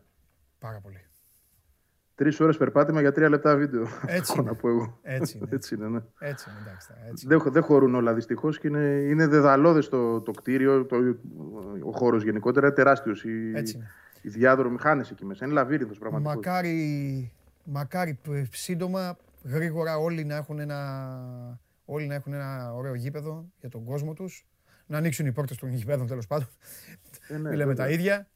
Και να... Είναι άλλο πράγμα, Παντελή, είναι άλλη αίσθηση. Όταν μπαίνεις εκεί μέσα, δεν το λέω επειδή είναι της ΑΕΚ, προστεύω οποιοδήποτε γήπεδο. Εννοείται, εννοείται, είναι, εννοείται, είναι ποδοσφαίρου γήπεδο. Δηλαδή, είναι κάτι, αυτό το Ολυμπιακό στάδιο είναι ένα άστο, δράμα. Άστο, το, άστο, το, το βιώνω τόσα χρόνια. Άστο, στο ΑΚΑ έχω ξαναπεί, έχω, έχω επανειλημμένως δώσει, ε, έχω δώσει εκατομμύρια συγχαρητήρια σε όλες τις ομάδες που το χρησιμοποίησαν ως, ε, ναι. ως έδρα. Ακόμη και το, και το πίτα ο Άκα που ναι ήταν, είχε, είχε τον παλμό του, είχε τέτοιο. Είχε παλμό, ναι. Είχε, αλλά εντάξει.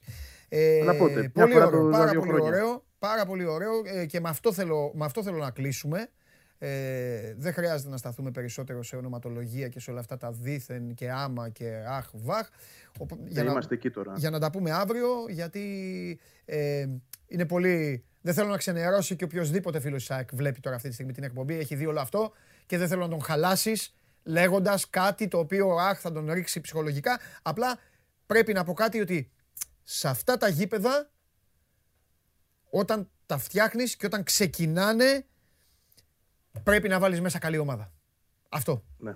Πρέπει να βάλεις καλή ομάδα. Όπως το έκανε όταν έφτιαξε το Καρισκάκι, ο, όταν το έκανε ο Ολυμπιακός, τότε ο, που πήρε, όποιον πήρε, ξέρουν όλοι, μην αρχίσουμε να λέμε ονόματα, και τους εμφάνισε μαζί με τον Μπάγεβιτς τότε ξανά πίσω, προπονητή, για να πάρει, τα, να πάρει του, τους τίτλους που πήρε τέλος πάντων. Νομίζω ότι αυτό είναι το χρέος, αυτό είναι το χρέος της ΑΕΚ στον κόσμο της. Της του Δημήτρη Μελισανίδη και των υπολείπων τέλος πάντων όσων αποφασίζουν.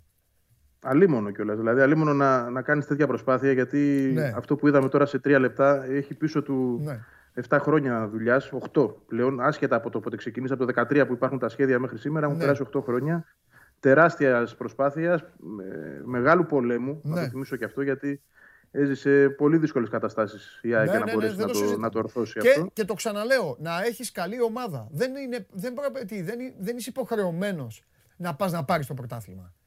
Αλλά είσαι υποχρεωμένος όταν φτιάχνεις αυτό το πράγμα να πεις στον μπαμπά Βαγγέλη, πάρε το παιδί σου, έλα να ψωνίσεις στην μπουτίκ, έλα να δεις το μουσείο, έλα να περάσεις ένα απόγευμα αεκτζίδικο να γουστάρεις και θα δεις και μια ομάδα η οποία θα σου αρέσει. Μπορεί να χάσει. Να, χάσει το παιχνίδι. Δεν έχει σημασία, αλλά τουλάχιστον να φεύγεις ότι έχεις δει κάτι καλό. Τώρα να ναι. μπαίνεις και να βλέπεις ε... να βλέπεις αυτά για τα οποία συζητάμε, το περιέγραψες πάρα πολύ ωραία. Αυτός είναι ο στόχος. Ναι. Και εγώ αυτό πάντοτε είχα στο μυαλό μου και πάντοτε έχω στο μυαλό μου και επειδή είπες και ο μπαμπάς Βαγγέλης, ναι. αυτό λέω και στο γιο μου. Ότι αυτό. δεν έχει σημασία το να είσαι συνέχεια ο νικητής, αλλά τουλάχιστον αυτό που βλέπεις να, να σε εκφράζει και να, να σε ευχαριστεί. Εννοείται. Και από όλα τα άλλα μετά θα έρθουν. Δεν είναι, τέλεια. Δεν πιστεύω δηλαδή ότι είναι ο αυτός σκοπός. Ωραία, τέλεια. Αύριο. Έτσι μάθαμε και όλα στην ΑΕΚ. Είναι η αλήθεια. Σωστό. Φιλιά. λέμε αύριο. Φιλιά, γεια σου Βαγγέλη. Λοιπόν, ε, αυτά για την ε, ΑΕΚ. Ε, μπείτε όσοι μπήκατε εδώ στην εκπομπή κατά τη διάρκεια του βίντεο, όσοι δεν το είδατε, όσοι μπήκατε τώρα, μπορείτε να κάνετε μια βόλτα στο Sport 24 και θα, και θα το ξαναδείτε εκεί και, και εκεί θα μείνει και θα τη βλέπετε αυτή τη πάρα πολύ καλή δουλειά που έγινε από τον Χρήστο Πανάγο, από όλη την ομάδα εδώ των παραγωγών αυτών και φυσικά από τον Βαγγέλη Αρναούτογλου.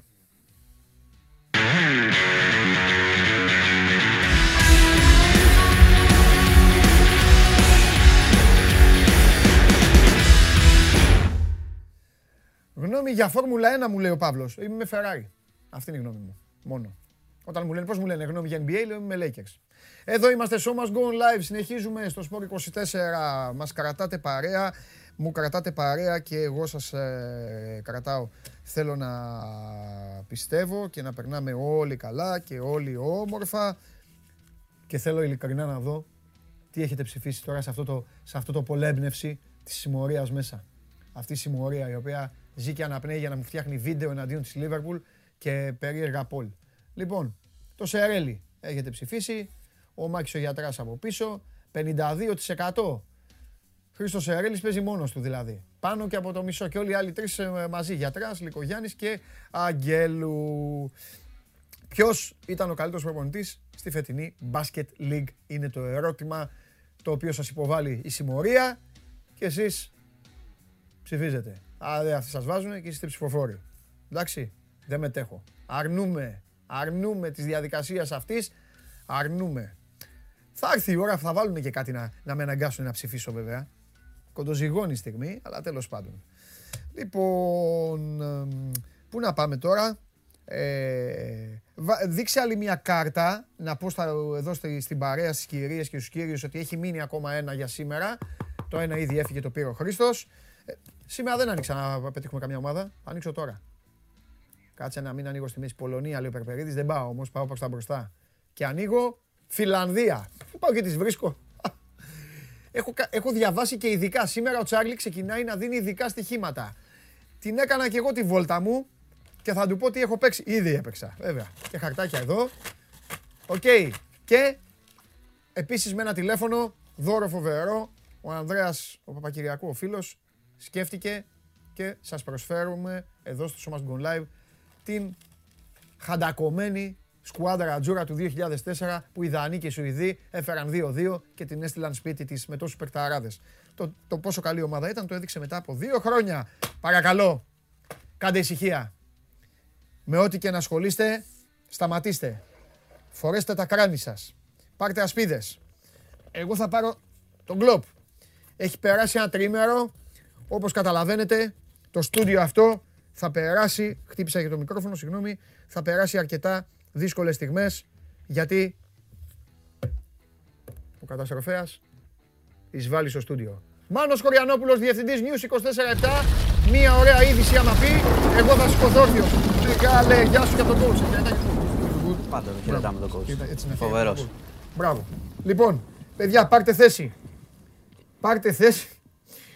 Λοιπόν, αρχίζει... αρχίζει... Σε σκέφτηκα χθες που κάνω, έτσι, κάνω ένα έτσι στην τηλεόραση.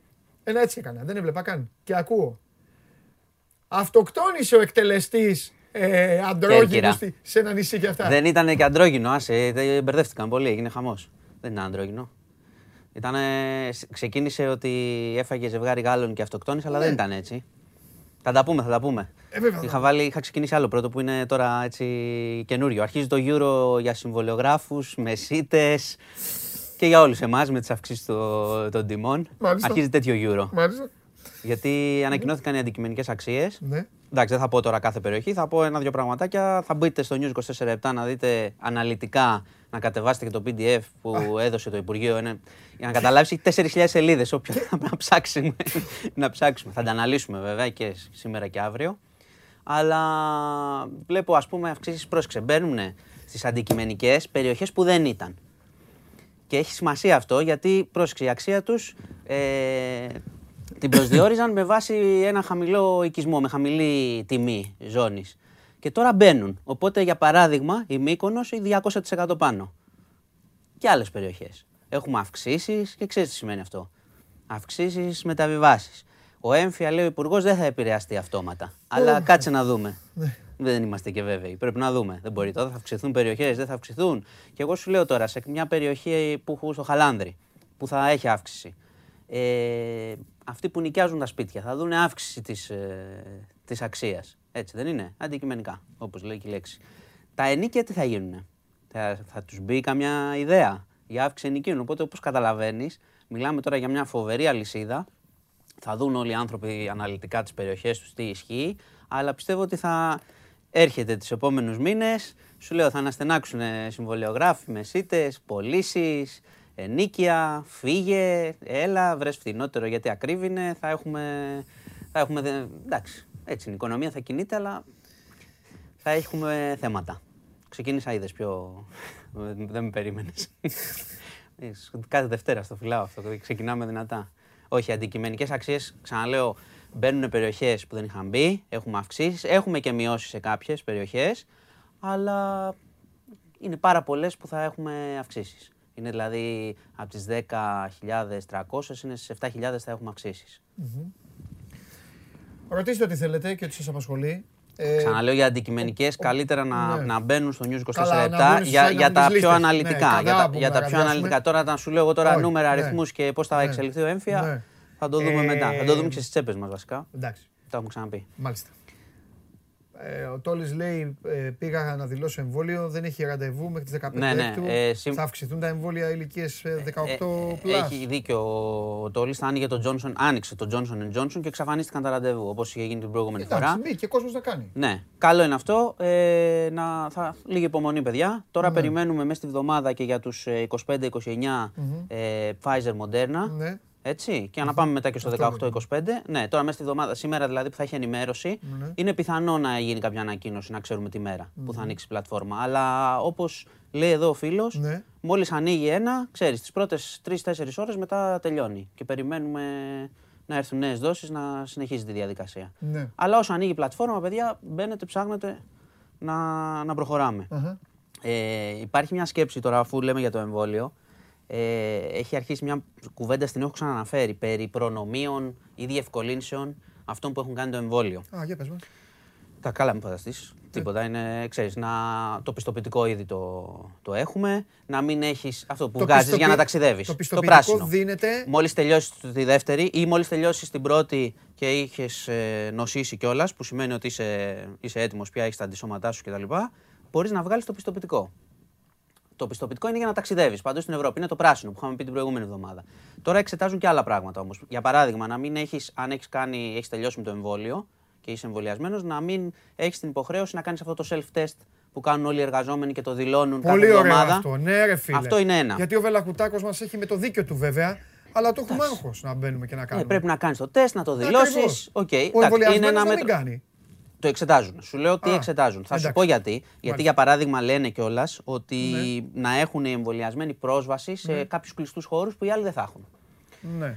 Θα, θα ρωτήσω και κάτι στο τέλος που είναι. Τι είναι κλειστούς χώρους; Δηλαδή, αν ανοίξει ένα κλαμπάκι. Ε, μπορεί να ανοίξει κάτι, ναι. Αυτό είναι υπό εξέταση, έτσι. Και να μπορείς να μπεις. Και θα δείχνεις το πορτιέρι. πορτιέρι. Ε, πεις, ναι, πορτιέρι. Θα του δείχνει τέτοιο. Θα επανέλθουν οι πορτιέριδες, αλλά θα είναι υγιές. Δεν θα είναι όπως παλιά που ναι. ήταν σε κόβανε για ρούχα. Ναι. Ε, Καλώς ήρθατε. Έχουμε τραπεζάκι. Τραπεζάκι. το χαρτάκι σας. Όχι, δεν καταλαβες. Θα λέω τραπεζάκι δεν έχω, εμβολιάκι έχω. Έχω αυτό, ναι, και μπαίνω. Ε, πρόσεξε. Δύσκολα είναι αυτά. Ναι, είναι δύσκολα. Να πάω και στο τέλος. Δεν φταίει κανείς εδώ όμως. Να σου πω όμως. Όλους καταλαβαίνω. Και το τελευταίο, όλα αυτά είναι υπό εξέταση. Ξαναλέω, ναι. δεν είναι απόφαση. Ναι. Τα βλέπουν ε, για να δουν αν όταν έχουμε όλοι δικαίωμα να εμβολιαστούμε, πρόσεξε και έχουν ανοίξει όλες οι πλατφόρμες με όλα τα εμβόλια, μετά να το συζητήσουν αυτό. Γιατί δεν μπορείς να κάνεις αποκλεισμούς. Είναι και άδικο. Είναι άδικο. Ο άλλο σου λέει δεν βρίσκω ημερομηνία. Ναι, τι φταίει το παιδί που δεν βρήκε. Ναι. Και, λένε και, και λένε και το εξής, ότι ναι. να δουν αν αυτοί που έχουν κάνει το εμβόλιο και έχουν ανοσία, ναι. ε, αν δεν θα έχουν υποχρέωση να φοράνε μάσκα έξω όπως γίνεται στην Αμερική. Εντάξει, μισό τώρα. Αυτά όλα που. Εκτός ότι μπορεί να έχουν προβλήματα συνταγματικότητας. Αυτό που λέγαμε πριν. Δηλαδή να με αποκλείσεις κάπου να μπω. Δεύτερον, ποιος τα ελέγχει; Πώς θα σε ελέγχει; Εδώ δεν ελέγχανε τις πλατείες όλο τον καιρό. Τώρα δηλαδή θα ψάχνουν αυτό με το πιστοποιητικό; Πλατείες και Χωριανόπουλες τους έκλεισες μέσα εσύ. Και το, και το άλλο με τη μάσκα επίσης. Θα έχουν τη δυνατότητα να τους ελέγχουν όλους; Δηλαδή, αν πάμε σε, σε μη μάσκα, τι θα γίνει; Καλά, και εμένα και εσένα μου έχει κουράσει. Και εσένα και εμένα. Ε. Αλλά πρόσεξε τι θα γίνει αν βάλουν κάποιο όρο περί του να μην φοράς μάσκα, τι θα γίνει; Εγώ πιστεύω ότι δεν θα φοράει κανείς μάσκα και ψάξε βρες ποιος είναι εμβολιασμένος, ποιος δεν είναι. Οπότε είναι όλα υποσυζήτηση και θέλουν προσοχή. Ναι. Απλά βλέπω ότι η κουβέντα ξέρεις, ανακυκλώνεται. Mm-hmm. Γιατί θέλουν να πιέσουν προς το να προχωρήσει ο εμβολιασμός, κυρίως στους αρνητές, και κάποιοι φοβούνται, και δικαίως φοβούνται, όπως βλέπεις, αλλά πρέπει να προχωρήσει. Ναι. Γιατί όπως βλέπουμε, μόνη λύση είναι αυτή. Αλλά απ' την άλλη, οι περιορισμοί είναι λίγο περίεργο. Και να τους βάλεις και να τους εφαρμοσει και να τους τσεκάρεις. Βλέπεις τι γίνεται. Σου ξαναλέω, ε, άμα αφαιρέσουν που, που, τη μάσκα ή αν ε, σου πει εσύ μπαίνεις εδώ, δεν μπαίνεις με χαρτιά κτλ., θα είναι αρκετά δύσκολη η εφαρμογή. Αλλά είναι μια κουβέντα που υπάρχει. Ε, για μουσική, επειδή το ξέρω, πάντα ρωτάνε. Μπα, δεν ρωτάνε το, το πήραν απόφαση; Τους έβαλες σε μια τάξη, σε παραδέχομαι. το πήραν απόφαση. Τέλος, τελείωσε. No music. Έχουν αρχίσει πάλι και συζητιέται μήπως το επόμενο Σαββατοκύριακο, αλλά παιδιά το συζητάμε κάθε εβδομάδα και το ωράριο και τη μουσική. Αν δεν ακούσουμε επισήμως, έγινε η εισήγηση δεκτή, γιατί ξαναλέω τα υπουργεία το ζητάνε, έτσι. Ναι. Εντάξει το ζητάνε, γιατί οι μαγαζάτορες το ζητάνε. Αλλά πρέπει η Επιτροπή να πει ναι. Αυτό που παρατηρώ πάντως, βάζω και τον εαυτό μου μέσα, είναι ένα πολύ μεγάλο ξενέρωμα αρκετού κόσμου. Σου το βάζω και τον εαυτό μου. Εκεί που έλεγες κάτι Σαββατοκύριακα να κάνω ένα πέταγμα μέχρι μια παραλία κοντά. Ναι. Ένα τέτοιο και αυτά. Τι λες, έχουμε, έχουμε συνηθίσει μέσα. Ένα τέτοιο πράγμα. Όχι μια. Ξέρεις τι, ένα μενού περίεργο στο, στο κεφάλι. Δηλαδή, έλα πω, πω, πού να τα, αφού τα μέτρα δεν τα τηρούν. Κίνηση στον δρόμο. Ο καθένας να ξέρει. Κίνηση στον δρόμο είχαμε πάντα. Ναι, κίνηση στον δρόμο είχες πάντα χωρίς όλα τα υπόλοιπα. Εντάξει. Και έτσι νομίζω ότι ο κόσμος. Κοίτα, έχει, η, η αλήθεια είναι. Που δεν είναι απαραίτητα κακό παραμε... αυτό. Προφυλάσσεται. Το να προφυλάσσεται είναι καλό. Ναι. Ότι έχουμε μια κούραση από όλο αυτό ναι. και ότι δεν ξέρουμε πώς θα βγει στον καθένα. Ναι. Είναι επίση. Το του ξενερώματο. Είναι επίσης. Ε, ναι. Καλά, το ξενέρωμα είναι το λιγότερο, να ξέρεις, ναι. από αυτά που νιώθει ο κόσμος. Και από πίεση και από πόσο έχεις ναι. στενοχωρηθεί και πόσο μέσα και πόσο φόβο κτλ. Ναι. Εντάξει. Πρέπει, είναι μια νέα πραγματικότητα. Εγώ είμαι υπέρ του να βγαίνεις με, με μέτρα. Δηλαδή, μη συνεχίσουμε τον εγκλισμό μόνοι μας. Ναι. Και ψυχολογικά δηλαδή για τον κάθε άνθρωπο. OK, okay, σωστά. Καλά. Εντάξει, δεν, τα μέτρα με μέτρα. Ναι. Δεν, σκεφτείτε, εντάξει, έχουμε διανύσει πόσους 18 μήνες έτσι. Μάλιστα. Δεν θα έχουμε τόσους πολλούς για να διανύσουμε. Έλα, άσ' τον κορονοϊό αύριο πάλι. Ναι, κορονοϊό αύριο, έλα. Ε, έλα. Πόσους πυροβολισμούς; Ε, Κέρκυρα, επειδή. Κέρκυρα με το Ποντικονήσι. Ναι, Κέρκυρα τώρα για ασήμαντη αφορμή. Ναι. Στη περιοχή Δασιά, ήταν λάθος. Ένας 67χρονο είχε λέει διαφωνίες με τη σπιτονικοκυρά καιρό. Διαφώνησαν πάλι και πήρε κυνηγετικό και τις έριξε στο κεφάλι. Και, ένας, και ο άλλος πήγε. Ο άλλος πήγε να παρέμβει. Έλα, Ήταν εκεί, είχε, έμενε σε ένα από τα σπίτια της. Ναι. Έτσι. Ναι. Ε, και περίμενε μάλιστα να έρθει και η οικογένειά του από τη Γαλλία. Εξού και βγήκε αρχικά ότι σκότωσε ζευγάρι Γάλλων και αυτοκτόνησε ο 67χρονο. Κατάλαβες, έγινε στις πρώτες, τα πρώτα λεπτά αυτό λέγανε. Αλλά στην πραγματικότητα αυτός ο άνθρωπος πήγε να παρέμβει. Λένε ότι είχε, γενικά ο 67χρονο είχε διαφωνίες πολλές. Και είναι, ξέρεις, από αυτά τα εγκλήματα του, του καλοκαιριού πολλές φορές. Και μετά ο 67χρονο. Κατάλαβε τι έκανε. Ξέρω εγώ τώρα. μετά τι, τι να έκανε. Μετά αυτοκτόνησε. Μοναχικός λένε. Τι να σου πω. Τρεις άνθρωποι. Δεν πάει καλά. Τρεις άνθρωποι σε ένα, ξέρεις, σε ένα λεπτό και σου λέω τους πυροβόλησε με κυνηγετικό στο κεφάλι. Δηλαδή ναι. δεν. Ούτε εκφοβισμός ούτε τίποτα. Εκτέλεση κανονική. Ε, γλυκά νερά. Τι γίνεται εκεί. Κοίτα, τώρα τις τελευταίες τρεις μέρες πάλι υπήρχε μια κινητικότητα. Βγήκε καταρχάς. Έχει γίνει χάμο με, αυτή τη γυναίκα, ε. Ναι. Και, και να... life coach, δικαιώνομαι εγώ αυτά, γιατί εγώ ποτέ δεν τα καταλαβαίνω αυτά, τα life coach. Και Αυτό είναι καλό που το συνδέουμε. Με τους επιστήμονες. Το συνδέουμε με την προηγούμενη κουβέντα. Ναι. Που μιλάγαμε για τους ανθρώπους, για την κατάθλιψη και την πίεση που μπορεί να νιώθουμε όλοι από ναι. όλο αυτό που έχουμε περάσει. Και θέλω να σε ρωτήσω κάτι, εσύ που είσαι διευθυντής ενός τόσο σοβαρού site με τόση επισκεψιμότητα. Αν δηλαδή, αν δηλαδή, θα το πω πολύ χήμα, δεν τα έπαιρναν στο κρανίο, γιατί έτσι έχει ξεκινήσει. Αν δεν τα έπαιρναν στο κρανίο οι κανονικοί επιστήμονες επαγγελματίες, οι κανονικοί ψυχολόγοι. Που είδαν, εγώ έτσι, αυτό έχω καταλάβει τι έχει γίνει. Βλέπαν τηλεόραση και κάποια στιγμή λέει ρε, τι κάνει αυτή, τι γίνεται εδώ. Τα πήραν αυτή στο κρανίο, ένα... στείλαν την επιστολή και έτσι ξεκίνησε όλο.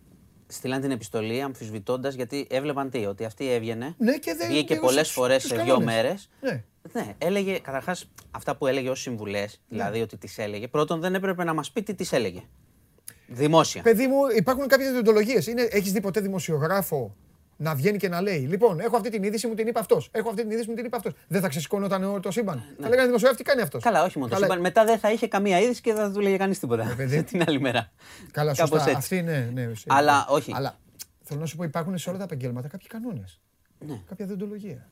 Και βγήκαν λοιπόν και ζητάνε το πτυχίο της. Οπότε ναι. μετά από ψυχολόγος έγινε life coach κτλ. Ναι. Και, ναι. και τώρα ψάχνει και η αστυνομία ναι. λίγο και μετά το ρόλο της. coach ε, basketball coach, ξέρω. Ναι. ναι. Ε, πριν πάμε όμως σε αυτό στα αγγλικά νερά, είναι σημαντικό αυτό να το πούμε. Επειδή είπες πολύ σωστά ότι ο κόσμος είναι ξενερωμένος, πιεσμένος. Ναι. Είναι καλό να ζητούν βοήθεια από ειδικούς, από γιατρούς, έτσι, από mm-hmm. γιατρούς όμως. Ναι. Και όχι από τον κάθε coach που έχει τη συμβουλή και δεν ξέρω εγώ τι άλλο μπορεί να έχει. Mm-hmm. Εντάξει, είναι καλό να το πούμε. Είναι καλό να το πούμε. Να πηγαίνουν, είναι καλό να ζητούν βοήθεια από τους ειδικούς όταν έχουν πίεση ναι, στα ψυχολογικά τους. Ναι, βέβαια. Ναι. Ε, βέβαια. Είμαστε σε μια εποχή ούτε πρόβλημα είναι, ούτε στίγμα είναι, ούτε τίποτα. Ζητάς βοήθεια και ζεις καλύτερα. Ναι. Αλλά προσοχή στους απαταιώνες. Ναι. Έτσι. Εγώ όταν αισθάνομαι άσχημα, πάω στο μάνο. Α, και μου φτιάχνει. Και λες, υπάρχουν και χειρότερα. Ε, ναι. Με αυτό που σου λέω. Μάλλον πες κάτι, μου λέει κάτι και εντάξει είμαστε. Γεια Καλά είμαστε εμείς. Όχι, θέλει, θέλει προσοχή και πράγματι έχεις δίκιο ότι και επειδή πολλές φορές λέμε και για τα social και τα λοιπά, πολλοί στα social λέγανε στο συγκεκριμένο ότι ρε παιδιά είναι λίγο περίεργο. Ναι. Δηλαδή η κοινή γνώμη είναι λίγο περίεργο που βγαίνει και λέει. Καταρχάς που βγαίνει και λέει και αποκαλύπτει τι της έλεγε το θύμα, ε, που υποτίθεται ότι την εμπιστευόταν ναι, απόλυτα εκεί για να το πει. Ναι, και μετά έλεγε κάτι συμβουλές, μην μιλάς στον, μη στον κόσμο, είναι κακός. Δηλαδή μόνο ξεμάτια, ξεμάτιασμα δεν της είχε κάνει. Τέλος πάντων. Ε, υπάρχει, εξετάζουν άλλο ένα βίντεο σε σχέση με μια κίνηση ενός οχήματος για τα γλυκά νερά. Mm. Στο λέω, εντάξει, κάθε στοιχείο έχει τη σημασία του.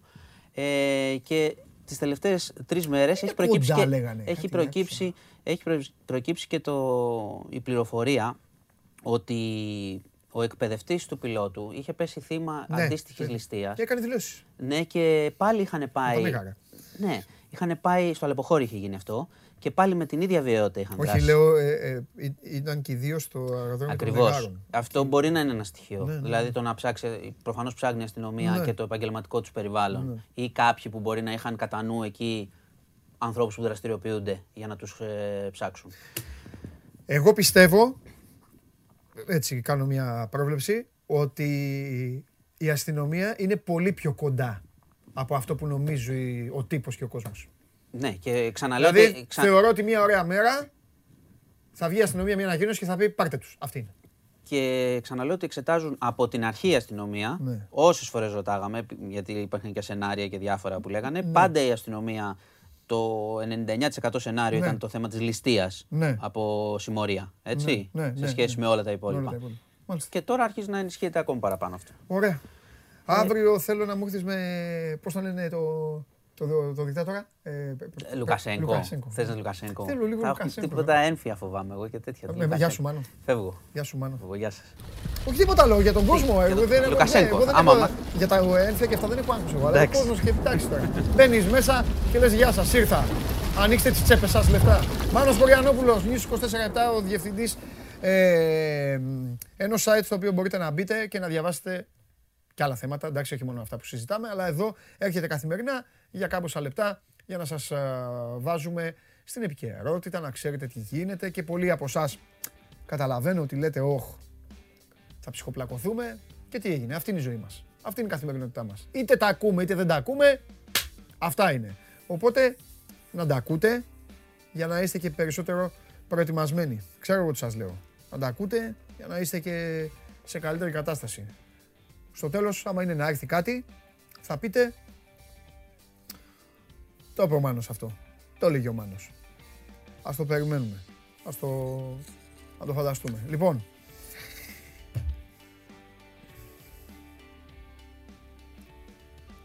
θα δώσω τώρα τη σκουάντα Ρατζούρα. Τώρα. Ιταλία 2004. Όποιος πάρει τηλέφωνο. Εδώ.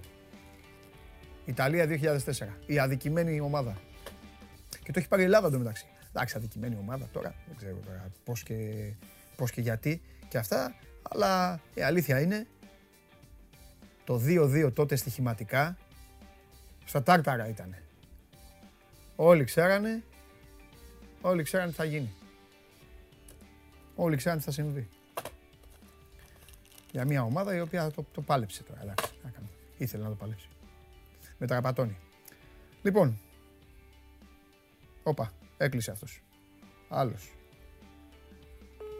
Έλα, ναι. Ωραία, μ' αρέσει το έλα. Γεια σου μεγάλε. Γεια σου. Καλά αγόρι μου. Πώς είσαι, πώς σε λένε; Γεια χαρά, Θεόφιλος. Γεια σου ρε Θεόφιλε. Θεόφιλε που μένεις; Πειραιά. Πειραιά, ωραία. Ο Θεόφιλος από τον Πειραιά. Θεόφιλε είσαι Ιταλία ή απλά το θέλεις για να παίζεις; Ή απλά το... και Ρώμα. Είσαι και Ρώμας, πρόσεχες. Καλά να πάθεις. λοιπόν, η Εθνική Ιταλίας του 2004 πάει στον Πειραιά και πάει στο Θεόφιλο. Πώς βλέπεις, Θεόφιλε, το. Με καθυστέρηση βέβαια θα το βλέπεις, αλλά δεν πειράζει, θα σε ρωτάω εγώ. Πώς βλέπεις τον Τζίτζι Μπουφόν; Α, καλά. Α, καλά. Εσύ, Θεόφιλε, εντάξει. Αλλά εγώ σου δείχνω το παιχτάκι, εσύ λες τα δικά σου. Καλά, Θεόφιλε. Έχω βγει έξω, είμαι στη δουλειά. Α, τη δουλειά παίρνεις, Θεόφιλε. Ε, τι δουλειά, ναι. τι δουλειά. Όχι, μην μου πεις, εντάξει, άστο. Ναυτιλιακή εταιρεία. Α, ωραία. Φιλιά, φιλιά στα παιδιά εκεί στην ναυτιλιακή εταιρεία. Βάλτε να βλέπουν εκπομπή. Τι να κάνουν έτσι κι αλλιώς. Καλά πάει η ναυτιλία. Θεόφιλε, μισό λεπτό να σου δώσω το Δημήτρη. Δίνω και την, ε, και την ομάδα στο Δημήτρη. Και από εκεί και πέρα βγάλετε άκρη με τον Δημήτρη. Λοιπόν, έφυγε η εθνική ομάδα της Ιταλίας. Πάει στο, εδώ, στο λιμάνι πάει, κοντά πάει. Οπότε όλα καλά, όλα ανθυρά. Ε, και εμείς συνεχίζουμε. Η πόρτα θα ανοίξει. Ο Δημήτρης Ματίκας βγήκε έξω για να τα βρει με το Θεόφιλο, υπεύθυνος παραγωγής, και θα ανοίξει το στούντιο για να μπει ο Σταύρος Γεωργακόπουλος. Ολυμπιακό, πάμε Ολυμπιακό.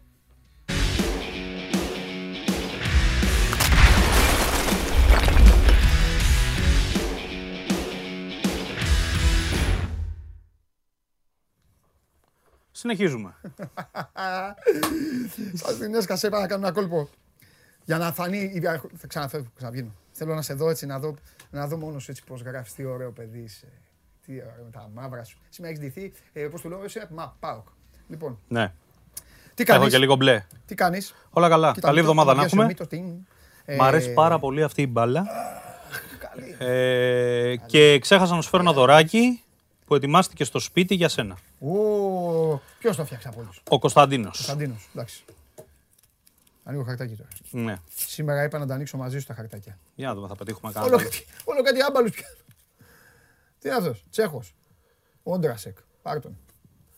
Τίποτα. Φιλανδί. Ουρόνεν Τόβιος. Δεν σου λέω εγώ. Ναι. Αυτή το απ' έξω. Ω, Έλα. ω. Κάμερα 1. Γεωργακόπουλος Μάρκος Μπέργκ. και δίπλα του ο Μάρκους Μπεργκ. Πάρε και ένα Μάρκους Μπεργκ. Οπ, παίκτης της Λίβερπουλ. Ουαλός. Αποβλήθηκε κιόλας στο φιλικό. Μένα ρωτάς τώρα. Νίκο Βίλιαμς. Έλα τώρα, πλάκα μας κάνεις. Το πιτσιρικά. Ουαλός, παίζει βασικός. Πω πω αυτός ο Τιμς Σπάρβο Φιλανδός, κοίτα εδώ πώς είναι. Ναι. Και φαντα- Λίγο φαντάζεσαι στο μοντέλο, γήπεδο- λίγο Όχι, λίγο το Game of παίζει- Thrones. Ναι, και φαντάζεσαι μέσα στο γήπεδο να είναι. «Ω, Φαντάζεσαι. ε, αχ, μη. Ε, Φαίνεται, τρώει το Μη. φάι του. Δείξτε κάμερα Γεωργακόπουλου ξανά. Πού είμαι, ρε, να το. Αγριεμένος φαίνεται ο Φιλανδός, αλλά μη... Καλά. Κάνει και τέτοιο. Έχουμε δει τέτοιους. Ουχ, τι γίνεται; Όλα καλά.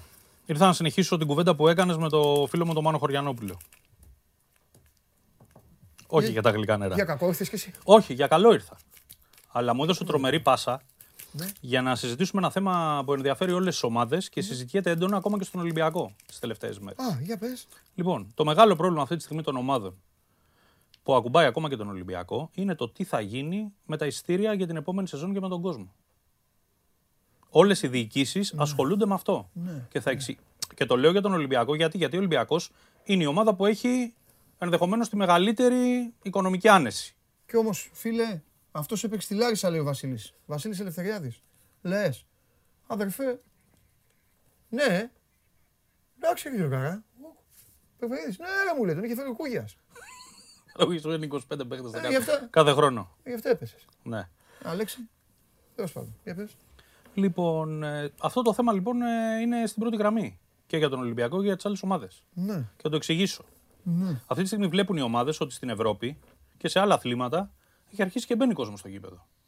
Στην Ελλάδα ακόμη δεν έχουν οι ομάδες την παραμικρή ιδέα για το πότε, αν και πόσοι θα μπουν στο γήπεδο.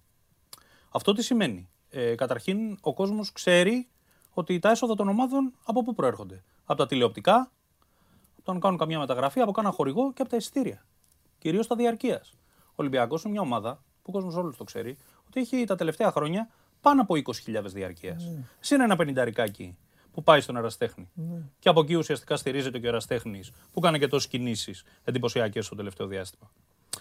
Είναι κάτι το οποίο επηρεάζει σε ένα βαθμό, και δεν το λέω για τον Ολυμπιακό αυτό, γιατί ο Ολυμπιακός έχει την άνεσή του λόγω Champions League, αλλά είναι κάτι το οποίο επηρεάζει και το μεταγραφικό σχεδιασμό των ομάδων. Γιατί δεν ξέρουν, μπορούμε να ποντάρουμε σε 3 εκατομμύρια από τα διαρκείας που θα δώσουμε, σε 5, σε 7, θα μπουν 2.000 κόσμος, 5.000. Ένας άνθρωπος στο Ολυμπιακό που μιλούσα το πρωί μου έλεγε: Στα θέατρα έχει επιτραπεί το 50%. Που είναι και αυτό. δι- ε, Και το ποδόσφαιρο που είναι ένα θέαμα, δεν θα έπρεπε ας πούμε, να γίνει μια τέτοια προσέγγιση. Απ' την άλλη, Ναι. τα γήπεδα τα μεγάλα ξέρουμε πολύ καλά ότι χωράνε 20, 30, 35.000 κόσμο. Ένα μέρος. Εγώ, εγώ είμαι πολύ αισιόδοξος. Μα έτσι πρέπει να γίνει. Πιστεύω ότι από τη νέα αγωνιστική σεζόν θα επιτραπεί ένα ποσοστό. Ναι, αλλά Με αρρύθμιση σωστή. Θα είναι όμως πόσο, 2.000, Αρκεί τώρα και αυτοί 2.500. μην κάνουν και βλακίες. Δέκα. Δηλαδή να είναι όπως βλέπεις στο εξωτερικό που είναι. Βλέπεις Ναι. τη Γερμανία και είναι σαν να βλέπεις. Ναι, ένας κάθε δέκα θέσεις. Κέικ. Ναι, ναι. Κομμένο τέτοιο, σαν να βλέπεις. ναι, κουτάκι, ναι, κουτάκια, καλά. κουτάκια. Ναι, ναι, ναι. Έτσι πρέπει να είναι και εδώ όμως. Άμα αρχίσουν τις βλακίες, εντάξει. Δεν το έχουν σε τίποτα, θα τους κλείσουν και ξανά τις πόρτες. Ναι. Είμαι αισιόδοξος αυτό από την άποψη κιόλας ότι στο τέλος, Σταύρο μου, θα δημιουργηθεί και αυτό που είπες. Δηλαδή, τι γίνεται. Στα θέατρα δεν έχει κορονοϊό, στα γήπεδα έχει; Που και τα θέατρα υπέφεραν. Παντού όλοι. Βέβαια. Αλλά τώρα, αφού ανοίγεις τα θεάματα, ναι. θέαμα είναι και αθλητισμός. Ε, βέβαια. Άσε που. Δεν σώζεται τώρα. Έχουμε δει τώρα σε κλειστά τώρα μπάσκετ, χάντμπολ και αυτά. Τώρα γίνονταν χαμός μέσα. Οπότε τι; Μην αδικούμε το ποδόσφαιρο επειδή είναι γέρες οι πόρτες των γηπέδων. Και δεν είναι μόνο για το ποδόσφαιρο. Ε, γιατί Έτσι. στο τέλος ανοίγουν κι αυτές. Ε, τι; Μα θέλει να μπει ο άλλος. Ε, εντάξει. Ναι. Όχι, είμαι υπέρ του. Εγώ είμαι υπέρ του, του ποσοστού. Σιγά σιγά. Και του καλού ποσοστού. Εγώ θέλω ένα 50% να ανοίξει το μισό γήπεδο. Άνοιξε. Ναι. Ε, και μην ξεχνάμε ότι ο Ολυμπιακός είναι και μια ομάδα ε, που παραδοσιακά έχει τον κόσμο όπου και να παίζει. Όχι, είναι και, θέλω να πω και για την ομάδα. Εγώ το λέω για όλες τις ομάδες. Έπαιξε τώρα 60 παιχνίδια τώρα ο Ολυμπιακός και δεν είχε κόσμο πουθενά. Και έκανε όλη αυτή την πορεία. Είναι ναι. κρίμα και για τον κόσμο. Εντάξει. Αλλά θα μου πεις εντάξει, είναι όλοι υποχρεωμένοι είναι κανόνες, ναι. να σεβαστούν τους κανόνες. Ναι. Και τώρα, ακόμα και τώρα που στον Ολυμπιακό έχουν αυτούς τους προβληματισμούς. Ναι λένε ότι ό,τι πούν οι λοιμοξιολόγοι, εμείς θα το τηρήσουμε ναι. θρησκευτική ευλάβεια. Ναι. Ωστόσο, περιμένουμε να δούμε τι θα γίνει, ναι, γιατί ναι, ναι. εκτιμούμε ότι πρέπει να βρεθεί ένας τρόπος, έστω λίγος κόσμος, έστω ένα μέρος του κόσμου. Ένα Μα εύκολο είναι, αν ενώσεις αν ενώσεις τα κομμάτια και τα με βάση αυτά που είπε ο Μάνος, είναι εύκολο. Δηλαδή, τι διάολο στην τελική το παίρνεις αυτό το πράσινο σου λέει χαρτί και αυτά. Ναι. Αυτό πήρε το πράσινο χαρτί, τέλεια. Ε, ίντερνετ, το εισιτήριό σου, το χαρτί σου, ή στο, στο ταμείο, στο, έξω από το γήπεδο. Ένα εισιτήριο θα ήθελα, ορίστε. Και το χαρτί του ναι. εμβολιασμού μπήκες. Δεν ανοίγει πόρτες, λέμε το ε, πρέπει να ανοίξει πόρτες. Μα περιμένω κι εγώ. Εγώ είμαι, ας πούμε, ανήκω στην ναι. κατηγορία αυτών που έχουν κάνει και τα δύο εμβόλια ναι. και από το δεύτερο εμβόλιο έχουν περάσει και 20 μέρες. Ναι, ναι, ναι. Το έκανα σχετικά νωρίς. Ναι, ναι, ναι, και πρέπει να Έχω το χαρτί. Πρέπει να ανοίξουν. Και, και ακόμα μπορώ. και για τους επαγγελματίες. δεν μπορώ και για τους επαγγελματίες. Δεν γίνεται και στα γήπεδα να μπαίνει συγκεκριμένος αριθμός, ακόμα και φωτογράφων και δημοσιογράφων και αυτά. Πρέπει, αυτό πρέπει να. Σιγά σιγά ναι. πρέπει να αλλάξει. Σιγά σιγά, σιγά, σιγά πρέπει να αλλάξει. Τέλος πάντων. Πάμε. Λοιπόν, έχεις τίποτα; Ε, κάποια λίγα πραγματάκια έχει να κουβεντιάσουμε. Ναι. Ε, νομίζω ότι πρέπει να σταθούμε σε ένα από τα παιδιά που τον έχουμε μνημονεύσει και το αξίζει να σταθούμε λίγο ακόμα γιατί αυτό το παιδί αρπάζει τις ευκαιρίες τη μία από την άλλη. Και να... Στον Ανδρούτσο, ναι, ναι, γιατί είναι ένα παιδί το οποίο πολλοί μπορεί να μην ξέρουν ότι βρέθηκε στο και ένα να φύγει. Ωστόσο, ο ίδιος, ε, αν έχει κάπου να πει ένα ευχαριστώ, δεν το λέει στον εαυτό του. Το λέει στο Μαρτίνς. Ναι. Γιατί σύμφωνα με όσα λέει στο περιβάλλον το, ναι. το παλικάρι, ναι. ε, ακόμα και όταν δεν μπορούσε ο Μαρτίνς να του βρει χώρο να τον βάλει στην ομάδα, mm-hmm. του έλεγε ότι σε πιστεύω και, και μόλις βρω την ευκαιρία θα στη δώσω και σένα.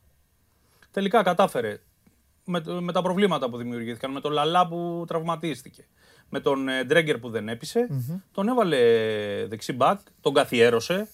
Η μεταγραφή που ήταν έτοιμη να γίνει δεν έγινε ποτέ. Και φτάσει στο σημείο το παιδί αυτό τώρα να παίζει βασικός δεξιό μπακ στην εθνική ομάδα ναι. και να βάζει και γκολ. Fullback. Και fullback. Και αυτό που μου έκανε ακόμη μεγαλύτερη εντύπωση και από τη σταθερή του παρουσία και από τον γκολ που έβαλε είναι η οριμότητα που έδειξε. Είναι ένα παιδί το οποίο παίζει δύο φορές στην εθνική. Ναι. Βάζει γκολ και βλέπεις δηλαδή άλλος στη θέση του θα έχει οργώσει το γήπεδο από τον πανηγυρισμό. Ναι. Αυτός είναι σεμνός, ταπεινός, όριμος, προσγειωμένο. Και να το έχει οργώσει θα τον καταλάβαινα. Ναι, αλλά θέλω να σου πω έχει και αυτή την οριμότητα. Ναι. Σου λέει δηλαδή είμαι έτοιμος να παίξω και είναι, είναι σημαντικό δηλαδή για τον προπονητή γιατί φαντάζομαι ότι χθες οι τρεις βασικοί ας πούμε του Ολυμπιακού στην 11 είναι και οι τρεις παιδιά που ο Μαρτίνς τα έχει πάρει από το χέρι ναι. και τα έχει πάει. Ναι, ναι, ναι. Ανδρούτσος, Μπουχαλάκης, ναι. το πιο χαρακτηριστικό. Καλά, εκεί έχει παίξει, έχει, και έχει παίξει και ξύλο. Ναι. Για την και, ο, και ο Μασούρας, ο οποίος το παιδί ήρθε από τον Πανιόνιο, ναι. καλός παίκτης, αλλά ο προπονητής του βρήκε ρόλο, τον έβαλε στην ομάδα και έχει φτάσει ο Μασούρας τώρα ναι. να κάνει τα γκολ του Χασάν ναι. στον Ολυμπιακό. Ναι. Και να βάζει γκολ και με την εθνική. Mm-hmm. Νομίζω είναι ένα κέρδος αυτό και, και δείχνει έτσι και, το, και τη γενικότερη λογική ότι ο Ολυμπιακός, αν κάτσουμε να μετρήσουμε παντελή σε πόσους παίχτε έχει δώσει υπεραξία αυτά τα χρόνια.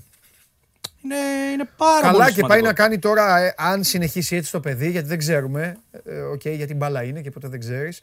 Ε, ο Μαρτίνης πάει να κάνει και μεγάλο δώρο στο φανσίπ τώρα με τον άντρα του. Πολύ μεγάλο δώρο. Ναι, ναι, γιατί, είχε, γιατί είναι μια ομάδα θέμα. γεμάτη αριστερά μπακ και δεξί μπακ ε, άστα να πάνε. Ναι. Τέλος πάντων, θα δούμε. Θα δούμε. Και τι θα, θα γίνει δούμε. και στον Ολυμπιακό με αυτό το θέμα. Ποιος θα πάρει τη φάνελα για να παίξει δεξί μπακ. Ε, ο πιο καλύτερος. Α υπάρχει αυτό το. Ο εσωτερικό ανταγωνισμός καλός είναι. Να μην έχεις συνάλλο.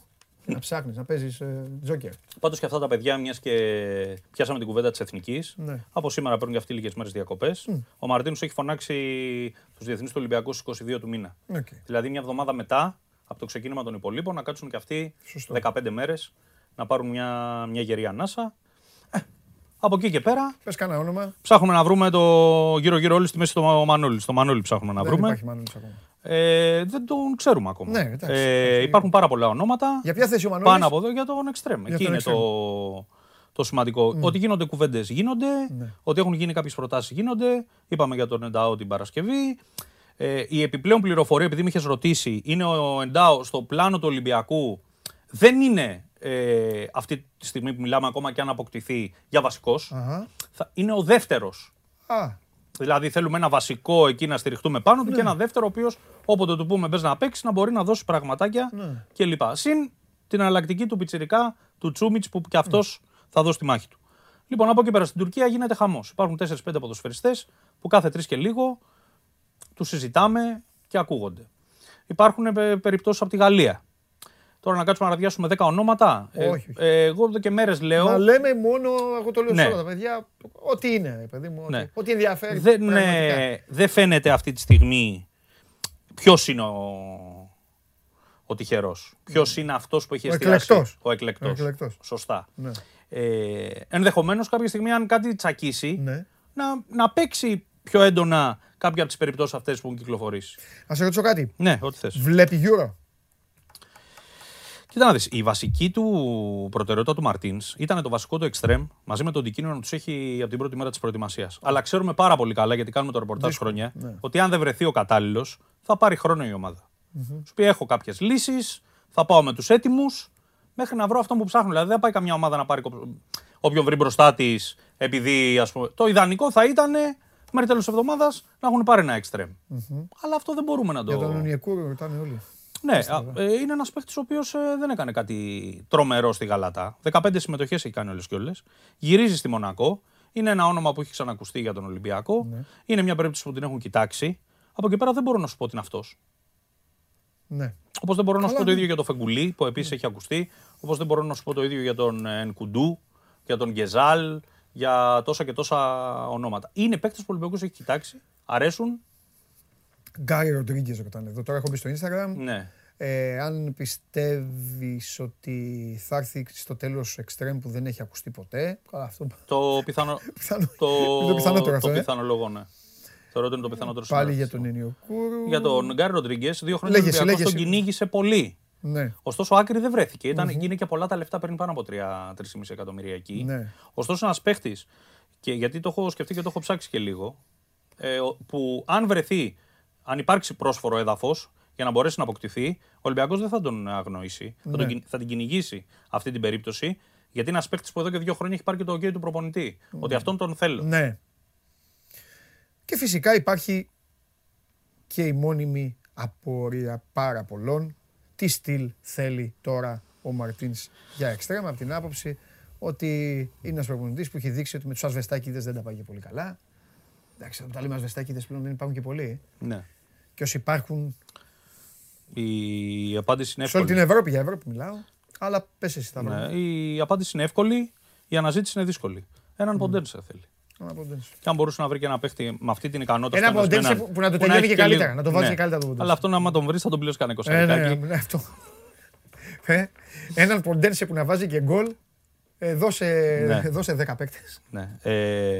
Ε, ο προπονητής δίνει κάποιες προδιαγραφές. Και κοιτάζει και ο ίδιος και λέει: Μου κάνει ο Διαμαντόπουλος, δεν μου κάνει ο Γεωργακόπουλο, Ναι, ναι. γιατί έχει αυτά τα στοιχεία και ο άλλος δεν τα έχει. Αλλά έχει μια λίστα με 5-6 παίχτες. Ο προπονητής μπορεί να είναι λίγο πιο γρήγορος, ο άλλος λίγο πιο γκολτζή. Δεν μπορείς, ας πούμε, να βάλεις σε μια σειρά παίκτες που έχουν τα ίδια χαρακτηριστικά. Δεν γίνεται, δεν βγαίνουν από καλούπι. Κατανοητό, κατανοητό. Το λέω για να καταλαβαίνει και ο κόσμος. Δηλαδή, μπορεί να πούμε εμείς ναι, ότι θέλει ένα πιο σοβαρό μπρούμα.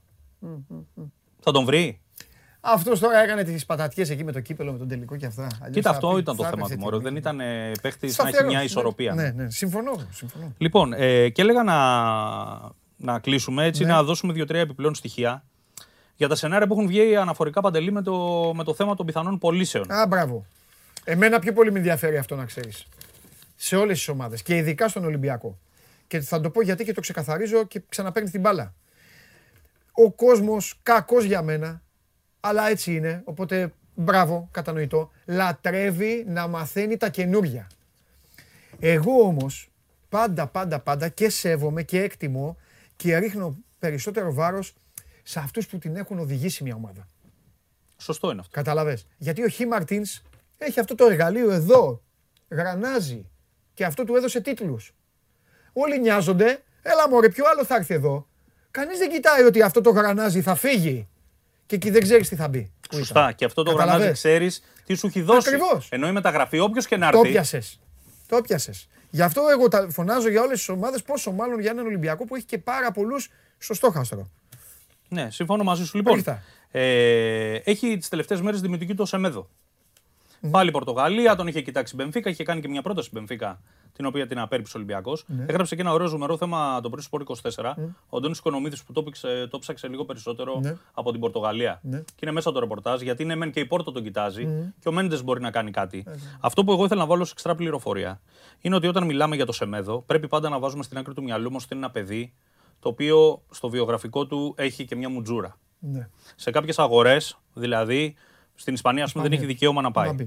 Στην Πορτογαλία ξέρουν ότι είναι ένα παιδί που ξεκίνησε με τρομερές δυνατότητες, κάπου τα θαλάσσωσε.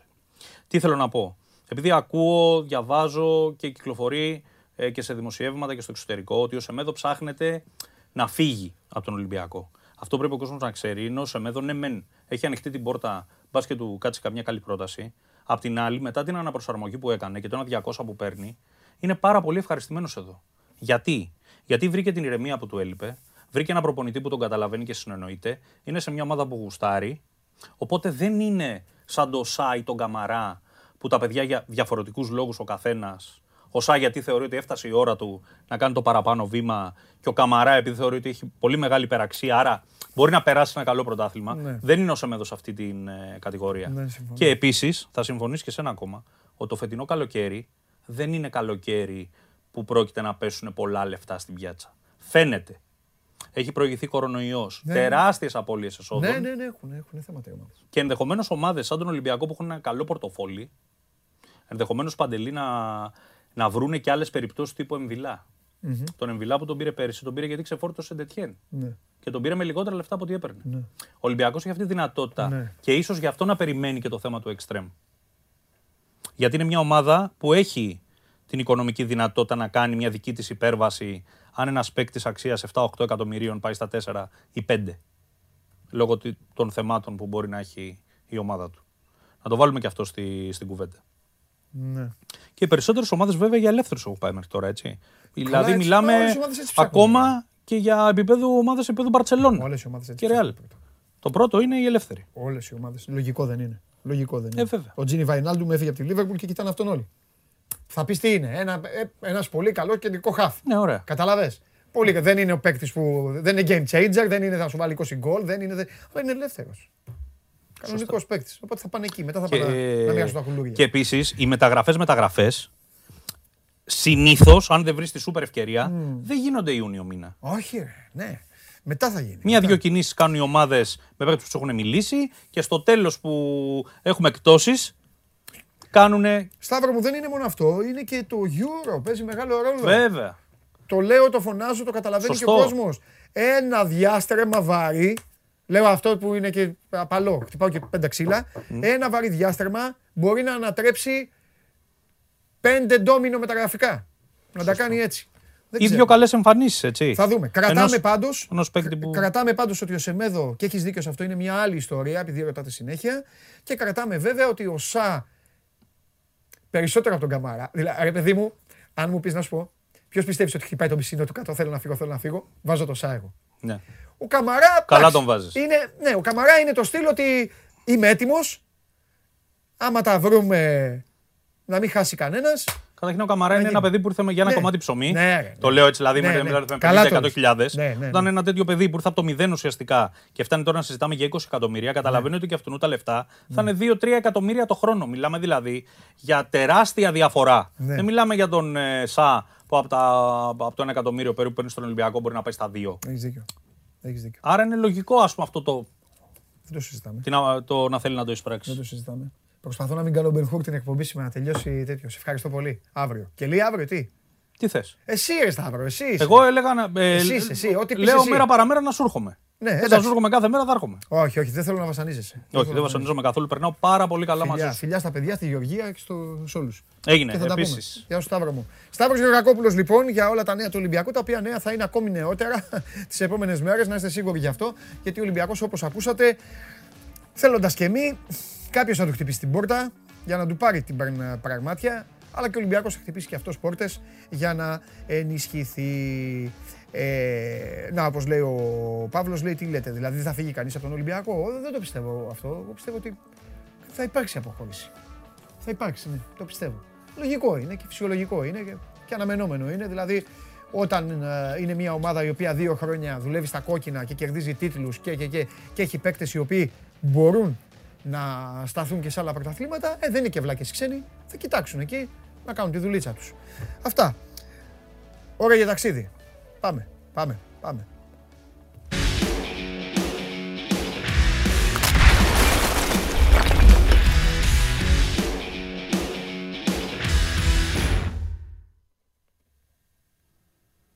Χαίρετε. Πρώτα απ' όλα κανείς δεν χαίρεται. Γιατί; Γιατί έχω μάθει ότι εκνευρισμένος και επειδή ξέρω ότι δεν έχουμε πολλά να πούμε, σου ρίχνω από εδώ την μπάλα, τάκ, σέντρα, όπως παίξαμε εδώ την μπαλίτσα μας και είδα πόσο καλός είσαι. Την κατεβάζεις με στήθος και πάρε φορά. Ρε εσύ, πόσα ονόματα για τον Μπάουκ, τι γίνεται; Ποια ονόματα, δεν υπάρχουν ονόματα. Τον εξάγριωσα, αυτό ήθελα. Πάμε, λέγε, γιατί, τι έγινε, τι έγινε; Κοίταξε, ε, για την ώρα τα μεταγραφικά του ΠΑΟΚ περιορίζονται στην ανακύκλωση ποδοσφαιριστών που ήταν την εποχή του Λουτσέσκου στο, στο ΠΑΟΚ. Ναι. Έτσι, Πρίγιοβιτς, Λιμιός, λογικό σε έναν βαθμό, αλλά από την άλλη πλευρά δείχνει και μια αδυναμία. Δεν μπορεί να έχεις 1,5 εκατομμύριο να δώσεις για τον Πρίγιοβιτς, για παράδειγμα, και να μην μπορείς να βρεις άλλον επιθετικό πέρα από τον Πρίγιοβιτς το καταλαβαίνεις και εσύ. Πρώτα απ' όλα δεν ξέρεις και σε τι κατάσταση μπορεί να είναι ο Πρίγιοβιτς. Έβγαλε το, το παιδί ένα βιντεάκι στο Instagram με τα γκολ που πέτυχε στη Σαουδική Αραβία φέτος. Στην Αραβία, δεν κάνω λάθος. Στη Σαουδική Αραβία φέτος. Εντάξει, φαίνεται ότι είναι πολύ μεγάλη διαφορά του επίπεδου από το ευρωπαϊκό ποδόσφαιρο, το ποδόσφαιρο που παίζεται εκεί. Είναι διαφορετική περίπτωση ο Πρίγιοβιτς που έφυγε από το ΠΑΟΚ και είναι διαφορετική περίπτωση ο σημερινός Πρίγιοβιτς. Έτσι και με τα χρήματα που απαιτούνται για να τον αποκτήσεις να είναι περισσότερα από όσα του έδινες τότε. Γιατί ο Πάουκ τον πήρε από τη Λέγκια Βαρσοβία σε έναν ποδοσφαιριστή διψασμένο με θέληση να κάνει επιτυχίες και να ανεβάσει το κασέ του, να πάει στην εθνική ομάδα της Σερβίας και όλα και τα κατάφερε, τα έδωσε τα χρήματα. Αλλά τώρα να δώσει 1,5 εκατομμύριο για τον Μπρίγιοβιτς, ο οποίος παίζει όποτε παίζει εδώ και 2-2,5 χρόνια στη Σαουδική Αραβία μου φαίνεται πολύ τραβηγμένο παρά την πολύ καλή ε, ε, εκτίμηση που έχει απέναντί του ο Ρασβάλου Τσέσκου. Νομίζω ότι αυτή η ανακύκλωση ονομάτων, θα μιλήσω και για το Λιμιό, έχει κυρίως να κάνει με την έλλειψη αθλητικού διευθυντή.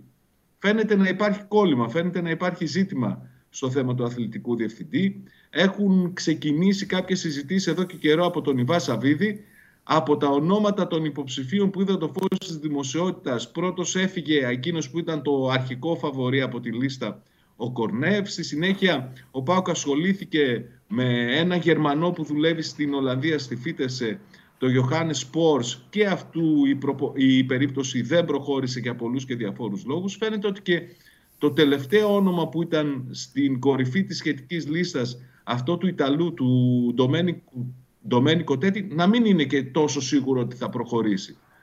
Και έχουν περάσει δύο μήνες από τη στιγμή που έχει φύγει από τον Πάο Κόλα Φρέμπε. Συνεχίζει να υπάρχει ένα ζήτημα στο θέμα του αθλητικού διευθυντή. Η εκτίμηση των ανθρώπων του ΠΑΟΚ ήταν ότι θα, πάρει, θα ανακοινωθεί αθλητικός διευθυντής μέσα σε αυτή την εβδομάδα που σήμερα ξεκίνησε. Μακάρι γιατί φαίνεται να είναι λίγο τα πράγματα κολλημένα. Ζούμε στην Ελλάδα, καλέ μου φίλε, στη χώρα που πρώτα προσλαμβάνονται οι προπονητές και μετά εμφανίζονται και κάποιοι άνθρωποι και τους λένε τεχνικούς διευθυντές οι οποίοι σε αυτή την όμορφη χώρα μετά από κανένα χρόνο στην καλύτερη για αυτούς περίπτωση απολύονται μέχρι να έρθει ο επόμενος. Οπότε, Τώρα για να είμαστε, για να είμαστε και δίκαιοι. Δεν έχει να κάνει με τον ΠΑΟΚ. Έτσι, οι περισσότεροι ναι, ναι, το καταλαβαίνω. Για να είμαστε και δίκαιοι θα πρέπει να πούμε ότι ο ΠΑΟΚ ψάχνει ποδοσφαιριστές. Οι πληροφορίες λένε ότι η, η προτεραιότητα αυτών που θέλει να κλείσει πιο νωρίς από τους υπόλοιπους είναι ένας χαφ. Ο Λουτσέσκου θέλει έναν επιπλέον χαφ στον άξονα της μεσαίας γραμμής. Ναι. Θέλει ένα παίκτη γρήγορο και σωματικά αλλά και στον τρόπο σκέψης και λογικά αυτή θα είναι και η πρώτη κίνηση που θα γίνει. Τώρα για την περίπτωση του Λιμιού συζητούσαμε και την Παρασκευή με αφορμή μια ερώτηση που έστειλε ένας φίλος αν μπορεί να απασχολήσει τον Πάουκ. Το ξαναστείλει και σήμερα για το Λιμιού.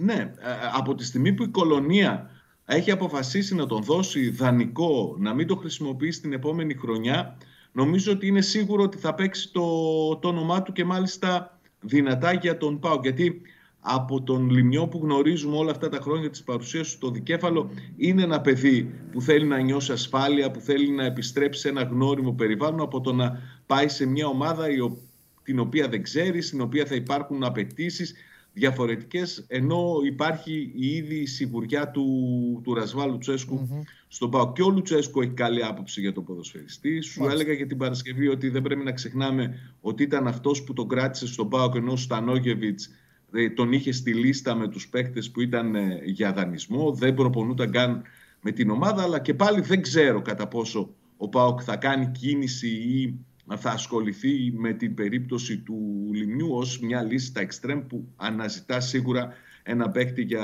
τα άκρα της επίθεσης. Και συνεχίζονται οι ερωτήσεις. Θα μιλήσω για μπάσκετ. Μεγάλο από κάτω σου κάνει πλάκα. Λοιπόν, ε, γιατί ρωτάνε αν θα μιλήσουμε για μπάσκετ. Φυσικά έχουμε μπάσκετ. Έχουμε βίντεο να ναι. παίξουμε φοβερό. Και περιμένετε γιατί ο Τσάρλι έρχεται με ειδικά στοιχήματα εν ώψη Euro. Οι αποδόσεις ε, πέφτουν, σας το λέω από τώρα. Σήμερα, αύριο, ότι προλάβετε. Εγώ ήδη έχω κάνει Κύριε Τζιομπάνογλου, ήδη έχω παίξει κάποια ειδικά στοιχήματα. Λοιπόν, θα τα ανακοινώσεις ή. Θα τα πω στον Τζάρλι, ναι, γιατί δεν έχω πρόβλημα. Εγώ δεν έχω μυστικά το λαό εδώ. Ε, Ωραία, θα ακούσω. Πάλι τα ε, τε, Τεδεκέλη λένε, Ακπομ λένε, τι γίνεται, ρε; Ποιο, θα φέρει και τον Ακπομ. Ναι, για τον Ακπομ. Σιγά σιγά θα φέρει Κοίτα, τον αν δεν κάνουν πλάκα, αν δεν κάνουν πλάκα, αλλά να σου πω κάτι, και πλάκα να κάνουν, έχει παραχωρηθεί αυτό το δικαίωμα από αυτό που είπες. Από το αναμάσιμα παλαιών συνεργασιών. Ναι, κοιτάξτε, άμα είναι να πάει να πάρει τον ΑΚΠΟΜ, ε, θα ασχοληθεί κάποια στιγμή, εγώ το πιστεύω ότι κάποια στιγμή θα ακουστεί για επιστροφή Μάτος, θα περιμένει να δει τι κάνει ο Σάχοφ στην ΑΕΚ, ο Μαουρίζος στον Παναθηναϊκός. Δεν γίνονται αυτά. Έτσι. Πρέπει να είμαστε μετρημένοι και να ξέρουμε και δεν μπορεί να έχεις μια συνταγή επειδή ήταν πετυχημένη πριν από δύο χρόνια να είσαι σίγουρος ότι θα την ακολουθείς τόσο πιστά. Πρώτα απ' όλα αδικείς και το, το τμήμα scouting και τη δουλειά που κάνει όλα αυτά τα χρόνια με το να πηγαίνεις σε ήδη πεπερασμένες λύσεις. Έτσι. Είπαμε ότι ο, ψά, ο Πάουκ ψάχνει για χαφ. Προτεραιότητα φαίνεται πριν από την έναρξη προετοιμασίας να κλείσει ένα χαφ στις απαιτήσεις του Λουτσέσκου. Από εκεί και πέρα στις ανανεώσεις των συμβολέων φαίνεται ότι θα προχωρήσουν θετικά τόσο σε περίπτωση του Μάρελ Καντουρί όσο και του Ίγκασον. Είναι διαφορετικές περιπτώσεις αλλά φαίνεται να είναι έτσι σε θετική έκβαση και οι δύο. Με τον Καντουρί να έχει τη δυνατότητα να έχει μια πρόταση για να υπογράψει αρχικά δύο χρόνια με τον ΠΑΟΚ και ένα τρίτο σε περίπτωση που πιάσει κάποιες συμμετοχές με αυτόματη ανανέωση, με χρήματα κυκλοφορούν κάτι ποσά για 2,2 εκατομμύρια στην τριετία, νομίζω θα είναι λιγότερα αυτά που τελικά θα υπογράψει ο Καντούρη, αλλά από την άλλη πλευρά ήταν και τέτοια η σιγουριά και η διάθεση του Λουτσέσκου στην παρουσίαση του Ρουμάνου ότι θα μείνει ο Καντούρη, που νομίζω ότι δείχνει και το πόσο κοντά είναι οι δύο πλευρές. Η περίπτωση του γκασον λέω ότι είναι διαφορετική, γιατί το συμβόλαιό του λήγει στο 22, δεν έχουν μπει στις συζητήσεις τόσο βαθιά ώστε να λέμε τα για αποδοχές, για διάρκεια συμβολέου και όλα αυτά. Είναι όμως σίγουρο ότι Υπάρχει κοινή επιθυμία. Ο Ισλανδός άλλωστε μας την εξέφρασε και στη συνέντευξη που μας έδωσε την προηγούμενη εβδομάδα. Υπάρχει κοινή επιθυμία το δύο πλευρό να συνεχίσουν στην, και μαζί και τα επόμενα χρόνια. Το γεγονός ότι πέστη αυτόν τον τραυματισμό μειώνει και τις πιθανότητες να έρθουν προτάσεις για την παραχώρησή του. Από την άλλη πλευρά και το γεγονός επίσης ότι αυτόν τον τραυματισμό, ο, με αυτόν τον τραυματισμό ο παίκτης επιβαρύνθηκε γιατί δεν τα παράτησε και θέλησε να βοηθήσει τον ΠΑΟΚ στα κρίσιμα παιχνίδια που είχε να δώσει τους προηγούμενους μήνες και προσπάθησε μέχρι τελευταία στιγμή μήπως και προλάβει και τον τελικό. Δημιουργεί και μια αίσθηση από την πλευρά του ΠΑΟΚ ότι α, αξίζει να επιβραβευτεί και νομίζω ότι θα κλείσει και αυτό το ζήτημα θετικά όταν με το καλό ο παίκτης επιστρέψει από την Ιταλία όπου εκεί κάνει και την αποθεραπεία εκεί για την επέβαση στην οποία υποβλήθηκε. Ο Βόλος ανακοίνωσε ένα φιλικό με τον ΠΑΟΚ για τις 9 Ιουλίου στην Τούπα. Υπάρχει ακόμη σε κρεμότητα και το ζήτημα πότε θα γίνει το βασικό στάδιο της προετοιμασίας μετά την αλλαγή στο πρόγραμμα του ΠΑΟΚ.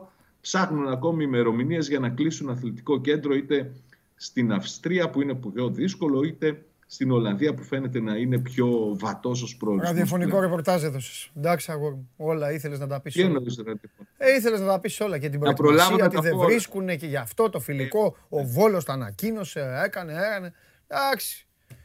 Μην ανησυχείς. Αύριο θα σε περιλάβω εγώ με ξεχωριστές περιπτώσεις ποδοσφαιριστών. Αύριο.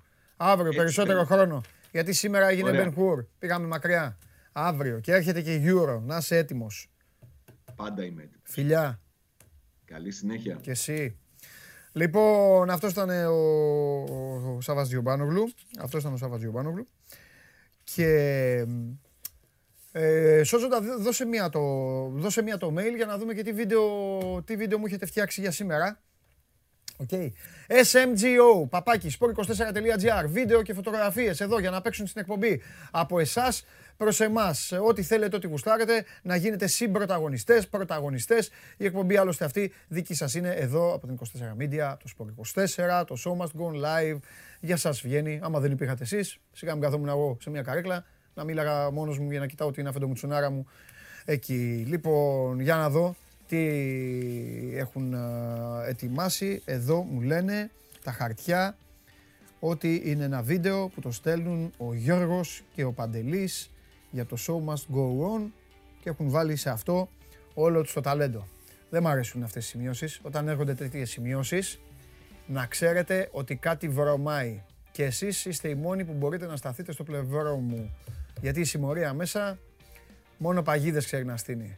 Λοιπόν, παρακαλώ να το δούμε το βίντεο κανονικά με ήχο και μετά κλασικά θα μπει δίπλα, κάνω και το σκηνοθέτη τώρα, γιατί θα πρέπει να το σχολιάσω. Είμαι σίγουρος ότι θα το Είμαι 100% σίγουρος ότι θα το σχολιάσω. Για πάμε.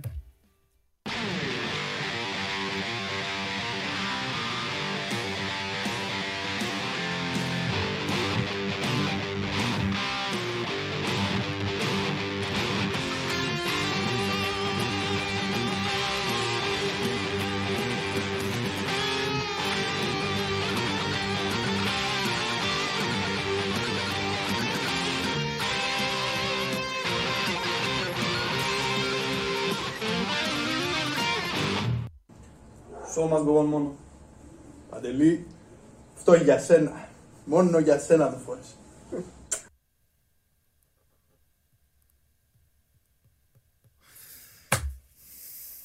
Λοιπόν, ξεκινάω. Πρώτον, συγκλονιστική δουλειά. Καθίσανε και παίξανε το σήμα της εκπομπής μπροστά σε κάμερα το παίξανε σωστά, βάλανε και δικό τους, βάλανε και το δικό, και το δικό τους, ε, έτσι, τις δικές τους πινελιές. Τρομεροί και οι δύο, και ο Γιώργος και ο Παντελής. Δεν το συζητάμε, το καλλιτεχνικό σχέλος. Δεν το συζητάμε, δεν έχω, δεν έχω να πω τίποτα, μένω άναυδος. Κορυφαίο βίντεο μέχρι τώρα, κερδίζει στη βαθμολογία, ακόμη και τον ε, Άρη, πώς λεγότανε, που έβγαλε από το Old Trafford. Συγκλονιστικό. Γελάει εδώ ο λαός και αυτά. Φοβερή. Συνεχίζω. Δεξιά ο Παντελής, όπως βλέπουμε, οκ. φοράει μια μπλούζα με το Μέσι. Τον άνθρωπο που δεν μπορεί να πάρει την Αργεντινή, ούτε να την πάει στο, στο κυλικείο να πάρει σάντουιτς. Δεν μπορεί να την πάει. Και έχει ένα κασκόλ της Τότεναμ. Οκ. Του χτυπάω την πλάτη με συμπάθεια τον καταλαβαίνω. Όλα καλά. Είναι και από αγώνα, προφανώς είναι Τότεναμ Ολυμπιακός, φαίνεται και του Ολυμπιακού από μέσα. Οπότε, OK, okay, Τότεναμ είναι. Ε, Όμως, όπως ενημερώνομαι, οπότε όλα καλά, όλα ανθηρά. Είναι ωραίο να υποστηρίζεις και ομάδες που χρειάζονται τη συμπάθεια και την τρυφερότητα όλων. Εσύ Γιωργάρα, με το κασκόλ της United, έπαιξες πολύ καλά το solo. Πάρα πολύ καλά είσαι καλύτερος σε αυτά από το Solskjaer και αν έπαιζες στον τελικό του Europa League, εσύ, όπως παίζεις στην κιθάρα, ίσως και να το παίρνατε. Περιμένω το επόμενο σου βίντεο να μου παίζεις στην κιθάρα τον ύμνο της Villarreal. Ήθελες να στα πω; Όχι, ήθελες να στα πω. Τέλος πάντων, δέχομαι το γλέντι. Σας ευχαριστώ πάρα πολύ. Ξέρετε πάρα πολύ. Πρώτα απ' όλα ευχαριστούμε και τα δύο παιδιά για το φοβερό και τρομερό βίντεο που έστειλαν. Πολλά συγχαρητήρια για το ταλέντο τους και για αυτό που μου σκάρωσαν για άλλη μια φορά. Κανένα συγχαρητήριο σε αυτούς απ' έξω, οι οποίοι γελάνε αυτή τη στιγμή με την κατάστασή μου το να βλέπω πότε το Old Trafford, πότε κασκόλ τη United και πότε αυτά. Μόνο εσάς αγαπάω που αποθεώνετε. Τι αποθεώνετε, γελάτε τώρα με μένα. Εντάξει. Λοιπόν, ε, πάμε, πάμε, πάμε, πάμε. Πού πάμε, ε, πού πάμε, ε, πού πάμε, έλα, βάλ τον μέσα, ρε βάλ τον μέσα, έλα μέσα, έλα να φύγει ο κόσμος, έλα εσύ να φύγει ο κόσμος, έλα, όσο, όσο τους λες Instagram για αυτά φεύγουν, λοιπόν, έχω κάνει μελέτη, θα σε φιλοξενήσω στο γραφείο Πώς είσαι; Καλά είμαι, πολύ καλά. Α, μου σκάρουν ε, τέτοια. Ναι, ναι, ναι. Ε, τώρα να σου πω κάτι, να σου πω κάτι, αυτή απ' έξω. Ωραία στο κάνανε, ωραίο. Και εμένα μου άρεσε το τραγουδάκι. Λοιπόν, εγώ ε. όμως αγόρι μου δεν είμαι σαν την ασφάλεια που ψάχνει, ψάχνει και δεν βρίσκει. Ναι. Πρόσεξε. Περπερίδης, το, το, το δέντρο μου, το ναι. δέντρο μου είναι Περπερίδης Ματίκας. Ναι. Αυτοί οι δύο είναι. Ε; Αυτή είναι η εγκέφαλη. Αυτή είναι η εγκέφαλη. Στη συνέχεια προχωράμε στα εκτελεστικά τους όργανα. Βλαβιανός, Τσιλιαδόρος, Αυτοφοράκιας. ο Βλαβιανός είναι τέτοιο. Ο, ο, ο Ερειώτη είναι ο Φαπαμπόη. Όλοι έχουν και έναν για το. Ε, ναι, αφού είναι ο τελευταίος. Αυτός κάνει, κάνει τελευταία. Ο Φαπαμπόη, καταλαβέ. Του φωνάζει ο Ματίκας από πίσω. Παίξ το βίντεο. Του κάνει ο, κάνει ο Ε, βάλε το, βάλε το 5. Τι κάνει αυτός; 5. 5. Καταλαβέ. Αν όμως δεν πατήσει το 5 αυτός, τίποτα δεν γίνεται. Πού να τα βρει όμως τα άντερα, αγόρι μου, να του πει τι. 5. Γιατί αδειάζεται τον άνθρωπο. Δεν το... Κοίτα, κοίτα από πού βάλανε. Κοίτα Μην πατήσεις μια φορά το κουμπί, να δούμε. Να αποκτήσει αξία. Να σε ρωτήσω κάτι. Ναι. Γιατί, δεν ξέρω τώρα. Κοίταξε λίγο πιο ψηλά. Αλήθωρος. Το φως κοίταγε. Μπερδεύτηκα. Τι δεν κοιτάς το φως, ρε. Ρε, μου άρεσε το φως, ξέρω. Ριώτη λοιπόν, τώρα που κοιτάω την κάμερα. Έχουμε πολλά θέματα μπάσκετ να συζητήσουμε. Πριν από αυτό όμως, θέλω να σου δείξω και το άλλο που μου σκάρωσαν. Ναι. Τι; Ρε, τι κοιτάς; Κοιτάω, μου αρέσει πολύ το στούντιο. Είχα καιρό να το δω δύο μέρες. Λοιπόν, κοίτα, κοίτα τώρα πόλ που βάλανε. Ρε φίλε, τα πόλ δεν μου τα λένε. Εν μεταξύ, άλλοι εκεί, συμμορία τέτοια. Ωραία, εγώ δεν, μπορώ, δεν το βλέπω το ε, ούτε εγώ. Ε, κάτσε να το βάλω. Εδώ, τώρα είναι δυνατόν να έχουν βάλει τέτοιο πόλ, φίλε. Ναι. Πού ναι, ρε, ο άλλος ο Κάτας πάει για πρωτάθλημα, ρε. Κάτσε, φίλε. Κάτας να μπει αυτό εδώ. Αφού. Τι λες τώρα, ρε, εσύ; Γιατί; Ε, δεν πήρε ο Παναγιώ, είναι εκτός συναγωνισμού σε αυτό το πρωτάθλημα. Δεν... Ε, Θυμήσου πόσες φορές πήρε ο Μπράντοβιτς, τα παλιά τα χρόνια ειδικά, το, όταν είχαν την πάρει το Μαρούσι, ας πούμε. Πόσο ε, βγάζανε τον Μπράντοβιτς ποτέ; Τέλος πάντων, δεν τα ξέρω εγώ αυτά, γιατί και ο Παναθηναϊκός δεν έχει καμία σχέση με τον Παναθηναϊκό του Μπράντοβιτς. Ο Παναθηναϊκός είναι μια ομάδα που είναι στο 1-1. και γιατί έχεις το Σέγγελ και δεν έχεις. Τέλος πάντων, ποιο ψηφίζει. Έλα, βάλτε πάλι την κάρτα. ψηφίζω. Εδώ. Από όλους αυτούς. Τον Αγγέλου ψήφισε για να ανεβάσεις. Όχι. Εντάξει, είπαμε. Το Λικογιάννη θα ψηφίσει. Ίσως επειδή να σε ξέρω, επειδή σε ξέρω τι μπασκετό μου τώρα είσαι. Λικογιάννη θα ψηφίσεις. Ε, τον ξέρω το Σπύρο τον Καβαλιαράτο. Ε. Αν υπήρχε 4,5 θα ήταν και ο Καμπερίδης μέσα, απλά δεν μπήκε στα playoff. Ενώ ο Αγγέλου μπήκε και στα playoff με τον Ιωνικό. Πάει να κερδίσει και τη σειρά των ε, ε, μικρών τελικών, κατάλαβες; Γι' αυτό μπήκε οριακά στην τέταρτη θέση. Με τρελαίνει, με τρελαίνει το πουκάμισο παγίδα όταν ναι, το φέρνεις. Ναι, ναι. Είναι το πουκάμισο που δεν ξέρουν. σπάνια γιατί... Είναι το πουκάμισο που δεν ξέρουν άμα είναι σκέτο πουκάμισο ή αν είναι γυλαίκο ναι. και εξέχει ένα πουκάμισο. Είναι πουκάμισο. Πολύ ωραίο πουκάμισο. Ξεχωριστό. Στην αρχή όλοι λέγανε δεν είναι ωραίο, τώρα όμως όλοι ψάχνουν να δουν πώς θα το αγοράσουν. Καταλάβες; Με fashion icon. Για πες τώρα. Λοιπόν, ανακοινώθηκε πριν από λίγο. Σου είπα ότι είχαμε πολλούς βοηθούς στην εθνική. Ανακοινώθηκαν όλοι οι βοηθοί σήμερα. Λοιπόν, να σου πω. Και δεν μου τους λες. Σιγά σιγά. Δεν είναι σειρά προτεραιότητας. Όχι, μόνο λοιπόν, είναι. Πάμε το Θανάση που είναι χρόνια. Σκουρτόπουλο. Παπαθεοδόρου. Ωραίο Ηλίας. Μανολόπουλος. Ωραίο Σωτήρης. Τρεις έτσι. Έχουμε και τον προπονητής είναι ο Πιτίνο. Παπάς. Okay. Του Παθναϊκού. Ναι, ναι, ναι, ναι, ναι. Με το μαλίτο, με το μουσι αυτός. Ο Κουτσός που είναι ο καλύτερος βοηθός της Α1 αυτή τη στιγμή. Ναι. Σίδωρος Κουτσός ναι. είναι στο Λαύριο, βοηθός ναι, ναι, ναι, ναι, ναι, Και ο Μάμαλη που ήταν. Ε, ε, Πώς λέγεται. Ε, θα σου πω γιατί γελάω. Βιντεάκιας, αυτοί που κάνουν τα ναι, τέτοια. σκάουτ και Ναι, αυτοί. Προσθέθηκαν ο Κουτσός και ο Μαμάλη για να κάνουν τα. Έχω δύο ερωτήσεις, κύριε Πρόεδρε. Ερώτηση νούμερο ένα. Πού θα κάτσουν; Ναι. Υπάρχει... Ερώτηση νούμερο 2. Ο Πιτίνο τι θα κάνει; Ο, Πιτίνο, ο... Πιτίνο το είδε. Θα είναι όρθιο. Ναι. Πιτίνο θα... Όχι, δεν, αφού κάθεται, βάζω ένα τέτοιο και κάνει έτσι.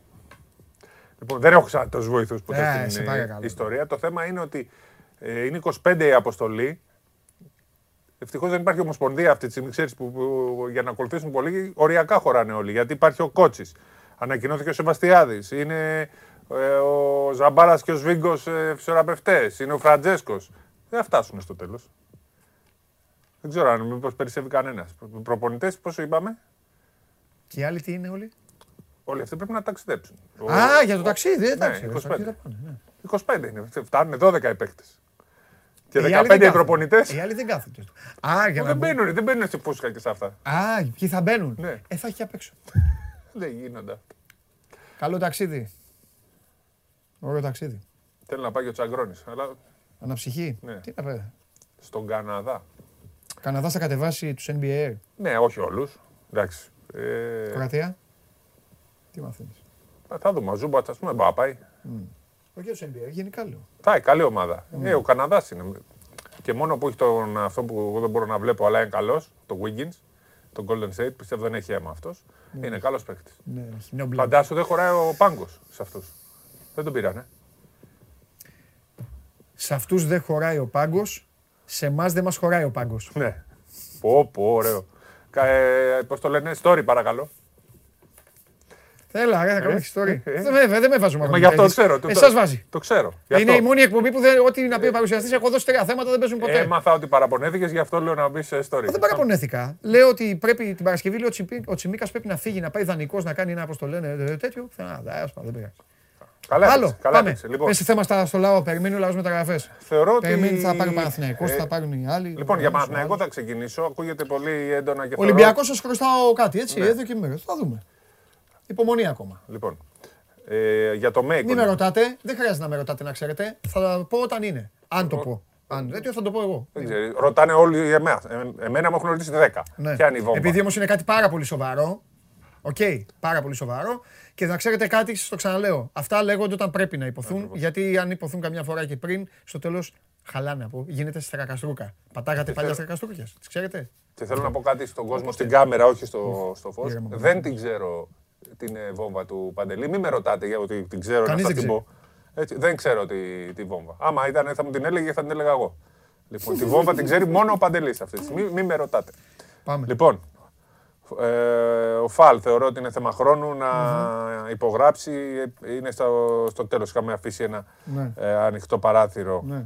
ε, την προηγούμενη εβδομάδα. Ε, Είναι θεωρώ τελειωμένο. Πιστεύω ότι ε, ίσως, άμεσα ίσως να υπάρξει και η, να είναι και η πρώτη Ναι. ε, μεταγραφή του Ολυμπιακού. Την, αποκαλύφθηκε την προηγούμενη εβδομάδα. Ναι.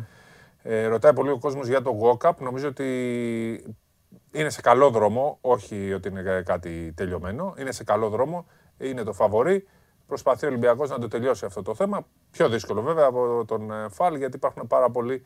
Ε, Ο Γόκα πάντως, ναι, Συγγνώμη γιατί εδώ η, η θέση μου είναι δικαστική και αυτά για όλα και για τα ποδόσφαιρα. Ο Γουόκαπ έχει δίκιο ο κόσμος να μην ενθουσιάζεται τόσο πολύ γιατί στη λίστα δεν ήταν εκεί που ήταν άλλοι οι οποίοι σερβιρίστηκαν. Αλλά και εσείς να ξέρετε και να κρατάτε το πάντα εμείς τι το είχαμε ακούτε, πει απ' την αρχή, έτσι. τι ακούτε και τι σας λέμε. Γιατί ο παίκτης αυτός ήταν από την αρχή στη λίστα. Ήταν. Εντάξει. πρώτο πρώτο τον είπαμε. Και πρώτος είναι άλλος τον οποίο τον έχουμε πει εδώ και πάρα πολύ καιρό και ο οποίος ακόμα είναι ελεύθερος. Για το 2. Εγώ λέω για τον Συνέχισε Άσο. Σπυράκο μου εγώ για τον κόσμο. λέω. Ναι. Ναι. Για τον Άσο, δηλαδή να είναι ο Σλούκα με τον Walkup. Θα Ναι. υπάρξει ένας Άσος. Ο Τόρση είναι στο 2. Yes. Ε, δεν- εγώ δεν μίλησα καθόλου για το 2, λέω για τον Άσο που θα κρυφθεί σε μεγάλο βαθμό από τον Άσο και ε, πώς θα πάει και η συνέχεια. Ο Ντόρσε είναι ο, το 2. Έτσι, ο Γόκαπ τον είχαμε πει από την αρχή για το 1. Αν δεν είναι αυτός, πιστεύω ότι μπορεί- θεωρώ ότι υπάρχουν καλές πιθανότητες. Γιατί ρωτάει συνέχεια ο κόσμος. Ναι. Χωρίς να είναι τελειωμένο, χωρίς να είναι πολύ τόσο προχωρημένο όσο του Φαλ. Ε, σήμερα βγήκε και το όνομα του Γόντεν. Είναι και αυτό στη λίστα. Πάντα ήταν. Αλλά πα- ε, σε πολύ δεύτερη ε, μοίρα του playmaker του ερυθρου Αστέρα, ο οποίος είναι θα, είναι, ε, θα προχωρεί μόνο άμα δεν, δεν γίνει τίποτα άλλο στην ε, πορεία. Είναι πολύ πιο χαμηλά. Ο Γόκαπ είναι ο, ο μεγάλος για το ένα. Γιατί να έχει άλλον έναν playmaker ο ε, Ολυμπιακός ήταν ο Γκος και ο Γόκαπ. Από την αρχή. Ναι. Τα είχαμε πει. Προ- δείτε το βίντεο μας στις 9 Απριλίου. Δείτε τα κείμενά μας, δείτε, ακούστε τα podcast και θα τα βρείτε για τον Walkup. Φάλ λοιπόν στην τελική ευθεία, Walkup σε καλό δρόμο. Είπαμε προχθές για τον Κάρτερ, ο οποίος έβαλε και τον τρίποντο με τον Παναθναϊκό και στη το για την ισοφάριση. Ο Κάρτερ, ο Διαλό, ο Λούτζης είναι παίχτε που είναι, απασχολούν τον Ολυμπιακό, βρίσκονται στο δρόμο του Ολυμπιακού. Απλά δεν είναι απαραίτητο. Θα σας πει για Παναθηναϊκό, ηρεμήστε. Στέλνουν συνέχεια πήγα... σε πες για Παναθηναϊκό. Είπα πρώτα πήγα να πω για Παναθηναϊκό. Ναι, ε, Μέικον, ε, δεν είπες, όμως το άλλαξες. Ναι, ο Μέικον ε, είναι ένας παίκτης που απασχολεί τον Παναθηναϊκό. Κάνει τρομερές εμφανίσεις με την ΑΕΚ και θεωρώ ότι θα απασχολήσει ε, και τους πράσινους και νομίζω και άλλες ομάδες ε, στην ε, πορεία. Πολλές ομάδες τον παρακολουθούν και θεωρούν ότι είναι ένας παίκτης που μπορεί να παίξει στην ε, EuroLeague. Ο Παναθηναϊκός είναι ο ένας. Ε, δεν, δεν ξέρω τι μπορεί να γίνει και με άλλες ομάδες. Π.χ. και τον Ολυμπιακό. Γιατί ο Ολυμπιακός παρακολουθεί όλους αυτούς τους παίκτες που παίζουν ναι. καλά στο πρωτάθλημα. Ναι. Έτσι. Είναι, πώς είπε η λίστα, είναι 1, 2, 3, 4, 5. Mm-hmm. Είναι ένας παίκτης που παίζει στη θέση του Ντόρσε. Ο Ντόρσε mm. είναι το, ο Στοχο. Αν τώρα σε ένα-δύο μήνες δεν έχει γίνει τίποτα και είναι διαθέσιμος, τα έχουμε πει πώς είναι όλα αυτά. Και λίγο υπομονή παραπάνω. Ναι. Λίγο, τελειώνει λίγο. το πρωτάθλημα. Σιγά σιγά τελειώνει το πρωτάθλημα. Ε, Λέω για τον Παναθηναϊκό λοιπόν, για, για το Μέικον. Ήθελα να το πω αυτό. Είναι ε, ε, κάτι που ε, θα απασχολήσει τον Παναθηναϊκό. Γράφτηκε προχθές στην Τουρκία για τον Παπαπέτρου για 3 εκατομμύρια για δύο χρόνια. Οι δικές μου πληροφορίες είναι ότι η ΕΦΕΣ δεν τον ε, έχει. Ε, δεν είναι τόσο προχωρημένο να του έχει κάνει πρόταση για δύο χρόνια. Δεν ξέρω αν είναι βασικό στη λίστα, γιατί αν ε, είναι να δώσει 3 εκατομμύρια για δύο χρόνια, σημαίνει ότι χτίζει την ομάδα πάνω σε έναν τέτοιο παίχτη. Δεν προκύπτει από τις δικές μου πληροφορίες ότι ισχύει το δημοσίευμα της ε, από την ε, Τουρκία για τον Παπαπέτρο για πρόταση δύο ετών οπα, για δύο χρόνια. Θα είναι πάντως από τα ονόματα που ναι, θα, ναι, ναι. θα παίξει. Θα απασχολήσει, θα είναι το Μιλάνο, είναι και άλλες ομάδες. Θα παίξει πάρα πολύ αυτό το όνομα. Και μπορεί στην πορεία να, υπάρχει πράγμα, να γίνει πρόταση, να είναι σκέψη, να είναι στη λίστα κι αυτός. Όπως μιλάμε για τον Ολυμπιακό, μιλάμε για την ΕΦΕΣ που έχει άλλα οικονομικά δεδομένα αυτή τη στιγμή ναι. και σίγουρα θα τη περισσέψουν πολλά λεφτά αν φύγει ο Μίσιτς και ο Λάρκιν. Θα περισσέψουν ε, περίπου 4,5 εκατομμύρια ευρώ αν φύγουν αυτοί οι δύο. Καλά, αν φύγουν αυτοί οι δύο, μετά μιλάμε για ολοκληρωτική αλλαγή. Ναι. Ναι, ναι. Μετά θα έχει θέματα. Ο Μάκης γιατί είπε τελευταίο του παιχνίδι κι αυτά; Ε, προφανώς προ, προ, προδίκασε και ήταν βασικά. Όχι, είπε. είπε δεν Για την Πάτρα. Είπε το τελευταίο μου παιχνίδι. Στη, ίσως να είναι το τελευταίο μου παιχνίδι στην Πάτρα. Ναι, αυτό λέω. Σαν να, ναι, σαν να λέει ότι θα γίνει. Τέλος ε, πάντων. Επειδή δεν είναι σίγουρος ότι θα κερδίσει, σου λέει να χαιρετήσω, ας πούμε. Ναι, γιατί όμως; Νομίζω έχει πιεστεί πολύ. Ε, το τέλος χρονιάς δεν ήταν καλό για τον Προμηθέα.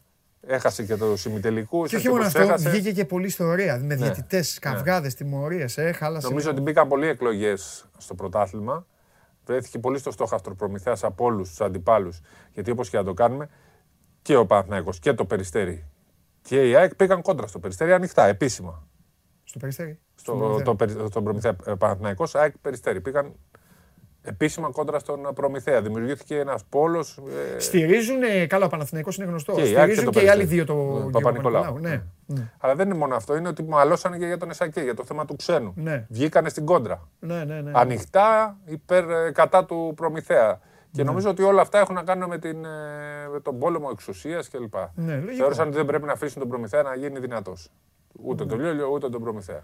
Αυτό είναι πολύ μεγάλη επιτυχία να ξέρεις του Προμηθέα. Ναι. Το ότι τον, φοβ, τον φοβήθηκαν έφτασαν στο σημείο να φοβούνται τόσο πολύ τον Προμηθέα. Είναι τεράστιο επίτευγμα αυτής της ομάδας. Ε, η οποία δεν ήταν, κατάλαβες. Ήταν μια ομάδα η οποία πριν από κάμποσα χρόνια ήταν σε τοπικά. Δεν ε. είχε καν την. Ε, και ζει και αυτός τώρα το. Δεν, δεν είναι 13-1, το 10-1. Α, καλά, ναι, ναι, ναι, ναι, ναι, ναι, ναι το 10 ε, Τέλος πάντων, εντάξει, όλο αυτό το σκορ κάποια στιγμή θα το Πάντα το ένα. Ναι. Ε, τι άλλο ήθελα να σου πω τώρα. Στην Ευρώπη. Α, ε, να ξέρεις, χαζεύω λίγο. Μόλις βρίσκω ευκαιρίες.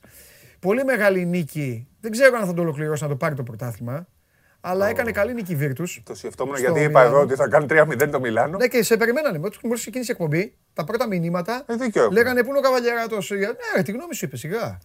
Πού είναι ο Καβαλιαράτο να Είναι αυτό που είπε ο Παντελή την προηγούμενη εβδομάδα μετά το Final Four έρχονται οι ναι. ομάδες και στο πρώτο μάτι. Ναι. Αλλά ήταν πολύ καλό το. Καλή ήταν. Ναι, και πολύ καλή ήταν. Είναι. Δεν ξέρω, θα αντέξουν. Μπράβο τους πάντως. Μπράβο και συγχαρητήρια. Και αν πάρει το πρωτάθλημα είναι πολύ πολύ μεγάλη μαγιά. Θα είναι επιτυχία και για τον Τζόρτζεβιτς θα είναι επιτυχία. Και γιατί εντάξει, πολύ ιστορία. Και ήταν άλλη ομάδα έτσι. Άλλη ομάδα τους έβλεπες. Παλεύανε στην άμυνα. Πήγε μέχρι και ο όντω του πίεζε σε μια ναι, εντάξει, είναι κίνητρο. Ναι, πολύ μεγάλη. Τους πήγε και από την αρχή καλά το ναι, πήγε, Όταν σου πάει καλά ένα παιχνίδι. Ναι, αλλά και στους 20 πήγε δύο και βάζει ναι. ένα τρίποντο Μάρκοβιτς. Ναι. Παίρνει για ένα επιθετικό φάουλ. Θα σε εντυπωσιάσω. Είδα χθε. NBA, Mavericks. Άχι, ρε, άχι. Α, ε, αυτό το είδα, είδα, το είδα, είδα στο τέλος. Όχι, όχι, όχι, θα σε εντυπωσιάσω. Ξέρω σε ποιο γάμο έχεις. Θα σε, ναι. θα σε εντυπωσιάσω ακόμη πιο πολύ. Σε βέ, σε είδα. Ε, Βιντεάκια. Ναι. Άντε, λοιπόν, θα σε εντυπωσιάσω ακόμη. φίλους έχουμε. Ναι. Θα σε εντυπωσιάσω ακόμη πιο πολύ. Ε, είδα το μεσημέρι χθες τελικό Next Generation Euroleague. Το είδες, Real Barcelona. Και το κέρδισε η Real. Έξαλλοι πανηγυρισμοί. Κλαίγανε κάτω, κυλιόντουσαν. Τώρα προφανώς ήταν παιδάκια, παιδάκια Real εναντίον παιδάκια Barcelona και όλα είχαν και τα δικά τους. Είναι που κοιμούνται και ονειρεύονται ότι κερδίζουν την Barcelona στο τελικό. Ε, αυτό είδαν.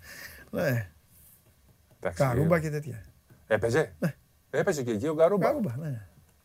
Ο αδελφός του. Μπορεί να έχει αδελφό, δεν ξέρω. Έχει, έχει. Αυτός έχει. Είναι, αδελφός Γκαρούμπα. Όχι ο Γκαρούμπα. Ναι, ο αδελφός του. Ο Γκαρούμπα, Γκαρούμπα, ναι, όχι. Ναι. Ε, άμα παίζει και εγώ. Θα πήγε και ο Λάσο. Ναι, ο αδελφός του. Ναι. Είναι καλός κι αυτός. Είναι από τα ταλέντα. Γκαρούμπα παντού. Ναι, και αυτό. Εντάξει. Στην παράταση. Βγήκε MVP ένας της Real, δεν θυμάμαι το, το όνομά του τώρα, το διάβασα χθες, γιατί δεν μπορώ να σου πω ότι ξέρω τώρα τα, με τα μικρά. Ε, γίνεται και πολύ καλή δουλειά. Μπορούν να και πρέπει να πάει το εξωτερικό. Έχουν άλλους κανονισμούς εκεί. Ναι. Έχουν τις χώρες που μπορούν να τους φέρουν ως Ισπανούς, αλλά έχουν και τη δυνατότητα να παίρνουν μεταγραφές. Ναι. Ο Ντόνσιτ. Ο Ντόνσιτ ήταν συγκλονιστικός. Θέλω να σε. Ναι. Ε; Συγκλονιστικός. 29 από ό,τι ναι. Καλός ήταν. Αλλά πιστεύω. πιστεύω εγώ, κάνει έγκλημα εγώ πιστεύω έχει ένα μειονέκτημα. Πρέπει να δουλέψεις αυτό. Γι' αυτό τον βλέπετε έτσι με βυζάκια, με προγούλια, με τέτοια. Πιστεύω ότι χάνει σε φυσική κατάσταση όσο περνάει η ώρα. Το καλοκαίρι δεν δουλεύει. τα, τρίτα του 10, τα, τα τρίτα του 12 λεπτά δεν είναι καλά. Και είναι σαν να. και μετά πάλι παίρνει να κάνει τον Ελσίτ στο τέλος. Ε, δεν γίνεται να αντέξεις σε αυτό το ρυθμό να βάζεις 60 πόντους. Καλά, ναι. Αλλά πρέπει να δουλέψεις σε φυσική κατάσταση. Και επίσης πρέπει να του πάρουν κανένα συμπέκτη τη προκοπή. Δηλαδή αυτό το πράγμα, τα πολλά λεφτά έχουν πάει στον Μπορζίκιν. Θα φύγει αυτός. Το θέμα είναι ότι δεν ξέρω αν υπάρχουν κορόιδα. Εκεί δεν μπορεί να, γίνει αυτή η ανταλλαγή.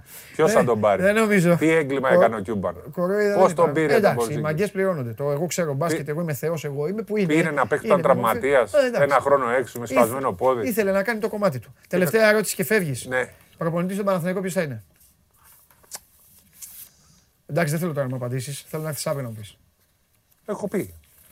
Έχουμε πει. Εσύ λες τον πρίφτη. Ναι. Φιλιά. Γεια σας. Πήγαινε πάνω, γράψε τις σημειώσεις, θα δώσει ο Τσάρλι ειδικά στοιχήματα. Έγινε. Με μεγάλο ύμνο. Σπύρος Καβαλιαράτος με τον ύμνο του. Να πάρει, πάρει και αυτά. Όλα, πάρει τα όλα. Και σήμερα Ολλανδίας θα πάρει. Και Χάρη Κέιν έχει πάρει. Όλα. Ξεφορτώθηκα όλα τα χαρτάκια. MVP τον έπαιξα πρώτο σκόρερ, αλλά αυτά θα τα πω στον ένα και μοναδικό αυτή τη στιγμή.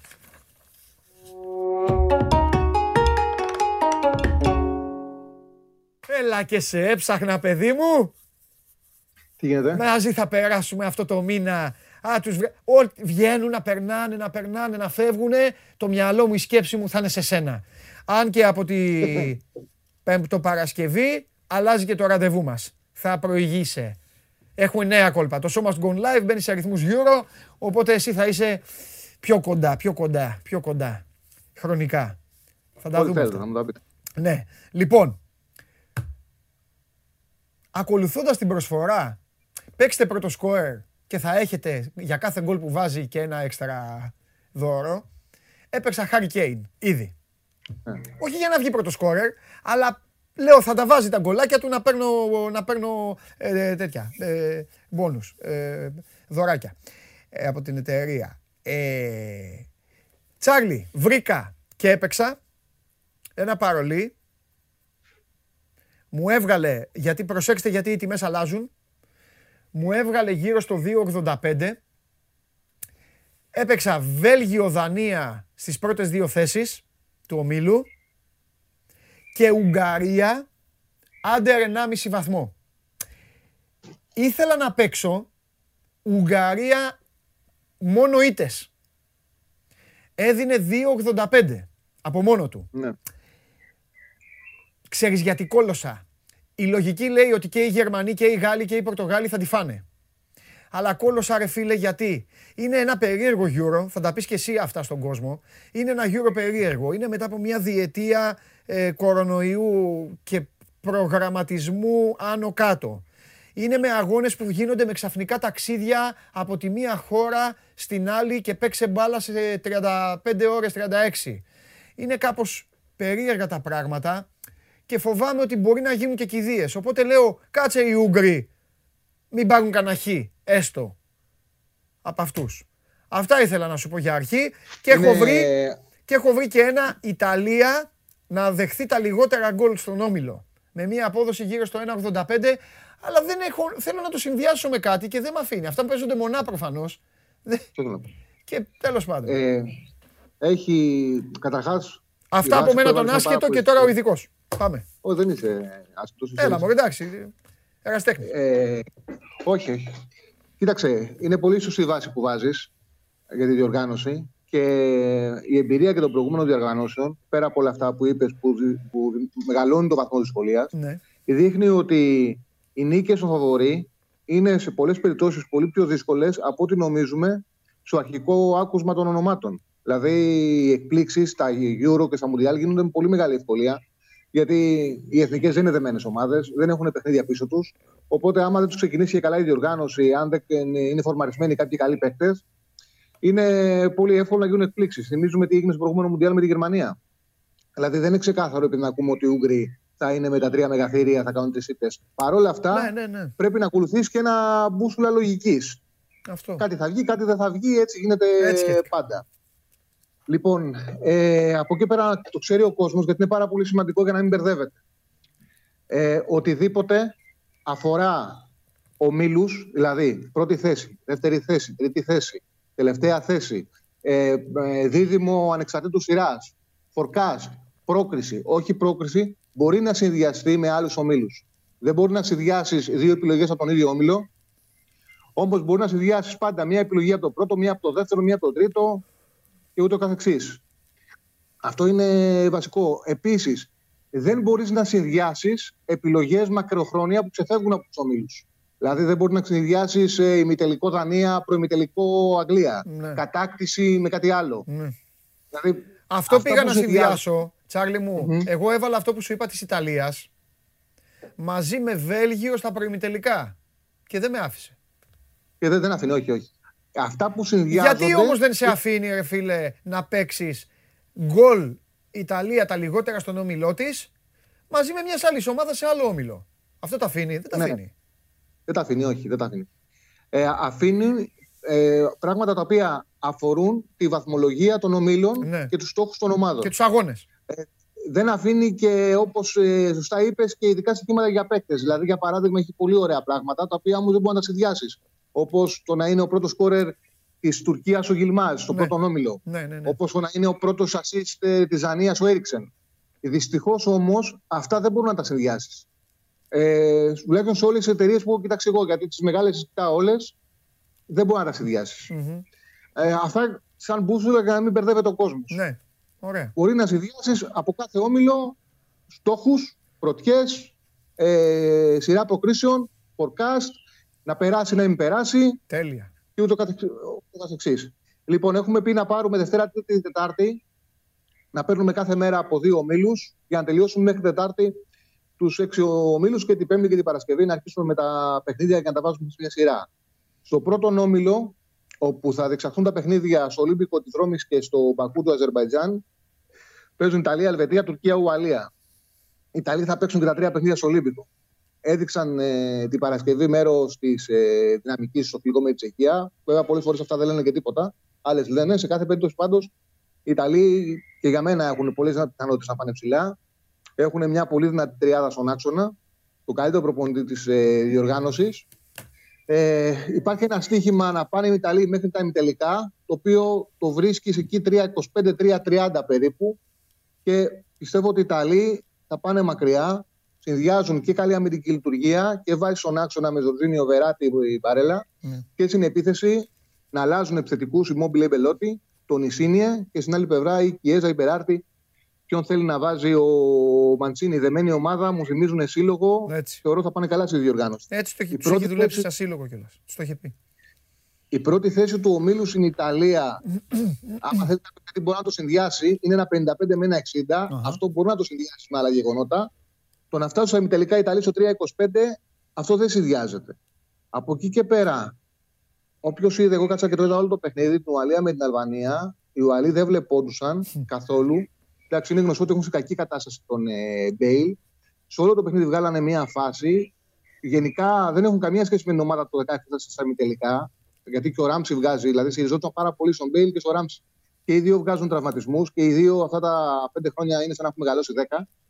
Και πιστεύω, εγώ δεν τους πιστεύω καθόλου τους βάλου στη διοργάνωση. Το να μην προκριθούν δίνεται πάνω από ένα 80. Γενικά τα σχήματα στο να μην προκριθούν είναι μεγάλα γιατί μένει εκτός μόνο τέταρτος και οι δύο τρίτη.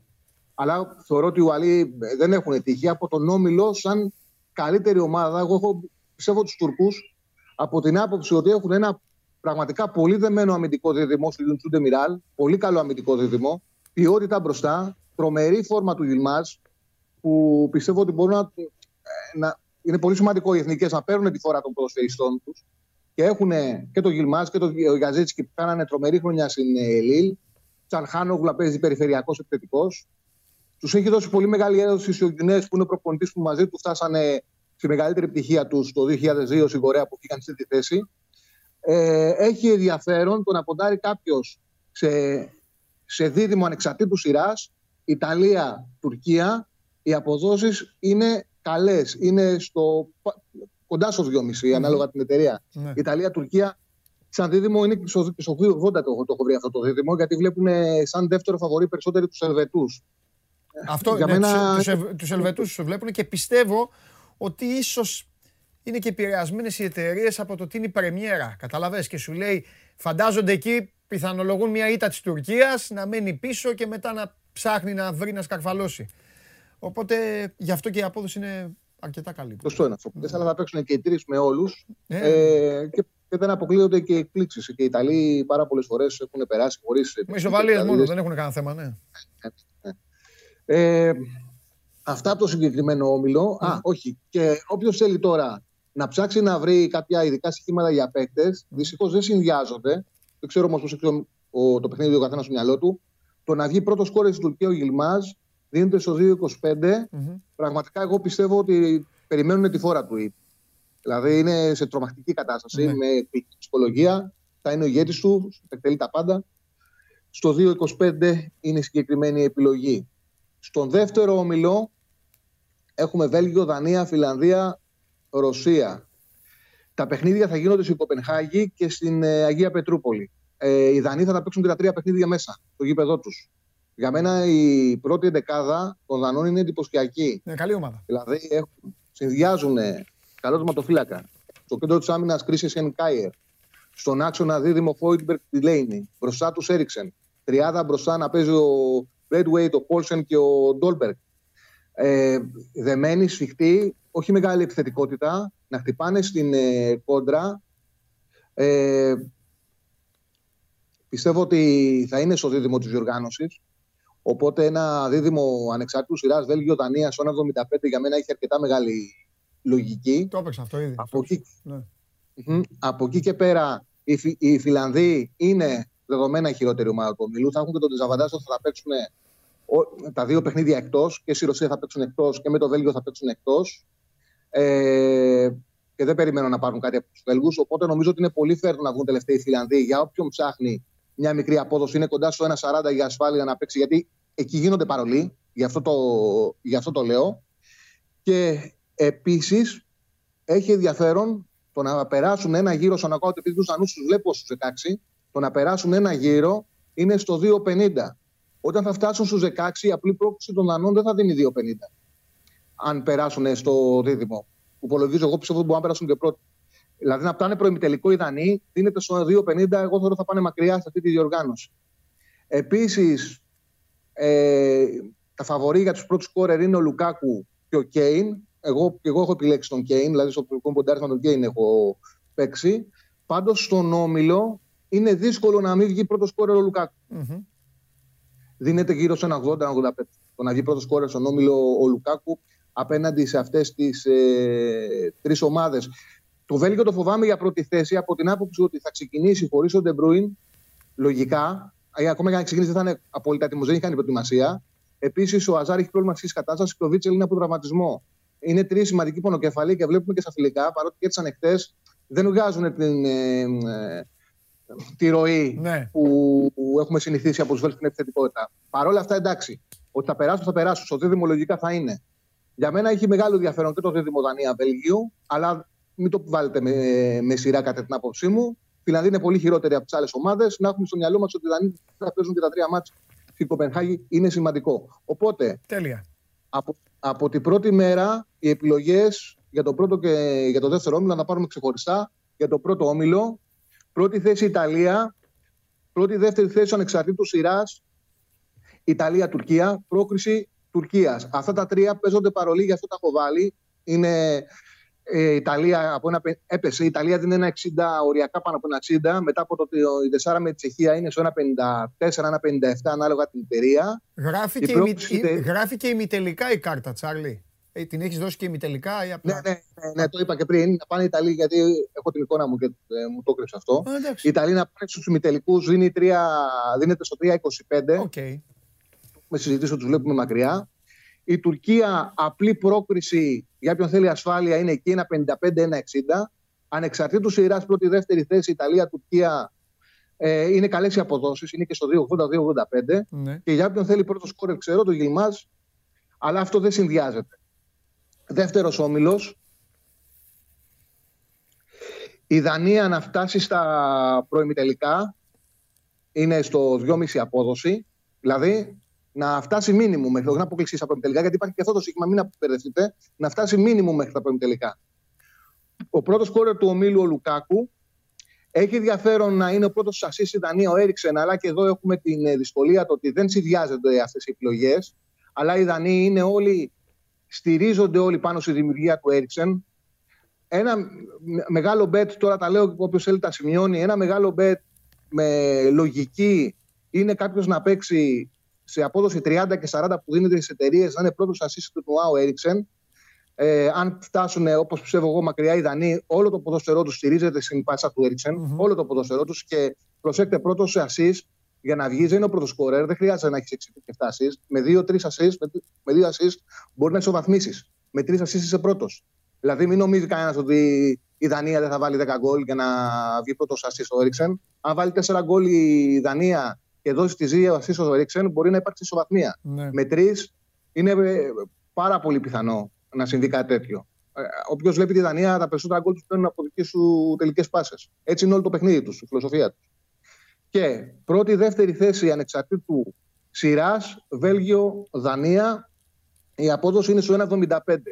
Ε, αυτό συνδυάζεται. Δηλαδή, το να είσαι πρό... Ε, η πρόκληση Δανίας και η πρώτη-δεύτερη θέση ανεξαρτήτου σειράς συνδυάζονται. Τα υπόλοιπα δεν συνδυάζονται. Πρέπει να τα παίξουμε μονά αποδεκτά. Εγώ αυτό που έχω να πω. Εγώ... Ναι, εγώ αυτό που έχω να πω συμβουλή. Όχι ο Σαββάτο των εταιριών, δεν, ε, δεν εργάζομαι σε κάποια στοιχηματική εταιρεία και εγώ απλά παίζω για την πλάκα μου. Είναι απλά αν το έχετε πάρει απόφαση να κάνετε κάτι, κάντε το όσο πιο γρήγορα γίνεται. Ένα παράδειγμα θα σας πω. Το δίδυμο Βέλγιο-Δανία το Σάββατο ήταν 2,25. Ναι. Και ναι, τώρα ναι, είναι 1,75. Ναι, Πολύ σωστός. Μόνο αυτό δηλαδή. Υπάρχουν... Και οι Ιταλοί εδώ κέρδισαν σε φιλικό και έπεσε η ναι. φωτιά τους στον Νότο. Ναι. Έχεις πάρα, έχεις πάρα πολύ δίκιο σε, σε αυτό που λες. Ναι. Από εκεί και πέρα να το πω για να μην έχουμε... Δηλαδή παίζει ρόλο, θα δούμε και την εικόνα των παιχνιδιών, των ομάδων. Δηλαδή μπορεί να έχω δώσει κάποια πράγματα τώρα σε ειδικά, ναι. να δούμε άλλα πράγματα την πρώτη αγωνιστική και συνέχεια να αλλάξει η λογική μας. Ε, η λογική μας. Δεν έχουμε να μπούσουμε και το ακολουθούμε μέχρι τέλους. Διοργάνωση είναι. Εδώ είμαστε. Ο Τσάρλι σας έδωσε σήμερα τα φώτα του για τους πρώτους δύο μήλου. Αύριο άλλο τους επόμενους. Τρίτος και τέταρτος αύριο. Αύριο. Πέμπτος, έκτος, Τετάρτη. Πέμπτη ένα μάζεμα. Τέλεια. Πέμπτη μάζεμα και Παρασκευή μάχη. Φιλιά πολλά. Ναι. Φιλιά, Τσάρλι. Φιλιά, φιλιά από τον Τσάρλι. Τώρα ποιος πάρει τηλέφωνο. Χρωστάμε. Δημήτρη, Γιώργο, χρωστάμε ένα άλμπουμ. Δεν χρωστάμε. Δίκιο δεν έχω. Ωραία. Τώρα ποιος πάρει τηλέφωνο να πάρει και το τελευταίο άλμπουμ να πάω κι εγώ στην ευχή του Θεού και της Παναγίας να φάω, να σας αφήσω και εσάς στην ησυχία σας. Σας ευχαριστώ πάρα πολύ για την παρέα που μου κάνατε. Περιτώ να σας το πω αυτό. Ελπίζω να περάσετε καλά και σήμερα, αρχή της εβδομάδας. Μπλα μπλα μπλα. Κάνω το διάλογο μέχρι να πέσει το τηλέφωνο. Σώζοντα, βγάλα και την κάρτα. Α, την έβγαλε ο σώζοντας. Α, δεν χρειάζεται. Έπεσε το τηλέφωνο. Χαίρετε. Έλα, ρε Παντελή. Οπ. Έλα, ρε Παντελή, εδώ είμαι. Λοιπόν, Πώς σας... Πώς σας λένε; Είμαι Σπύρος. Γεια είμαι σου. στο τράπος Παύλος Λούκος. Γεια... Γεια σου Σπύρο. Γεια σου Σπύρο. Πού μένεις Σπύρο; Ελευσίνα, Ελευσίνα. Ελευσίνα, ωραίος ο Σπύρος στην Ελευσίνα. Με ποια εθνική ομάδα; Ποια εθνική... Ποια... Αστον Βίλα είσαι; Αστον Βίλα, ναι, ναι. Αστον Βίλα είναι ο Σπύρος Καβαλιεράτος. Αστον Βίλα είμαι από μικρός όταν έπεσε. Δεν αφήνει να μιλήσουμε. Τα 14 τότε όταν έπεσε η κατηγορία. Μπράβο. Από 16. Μπράβο.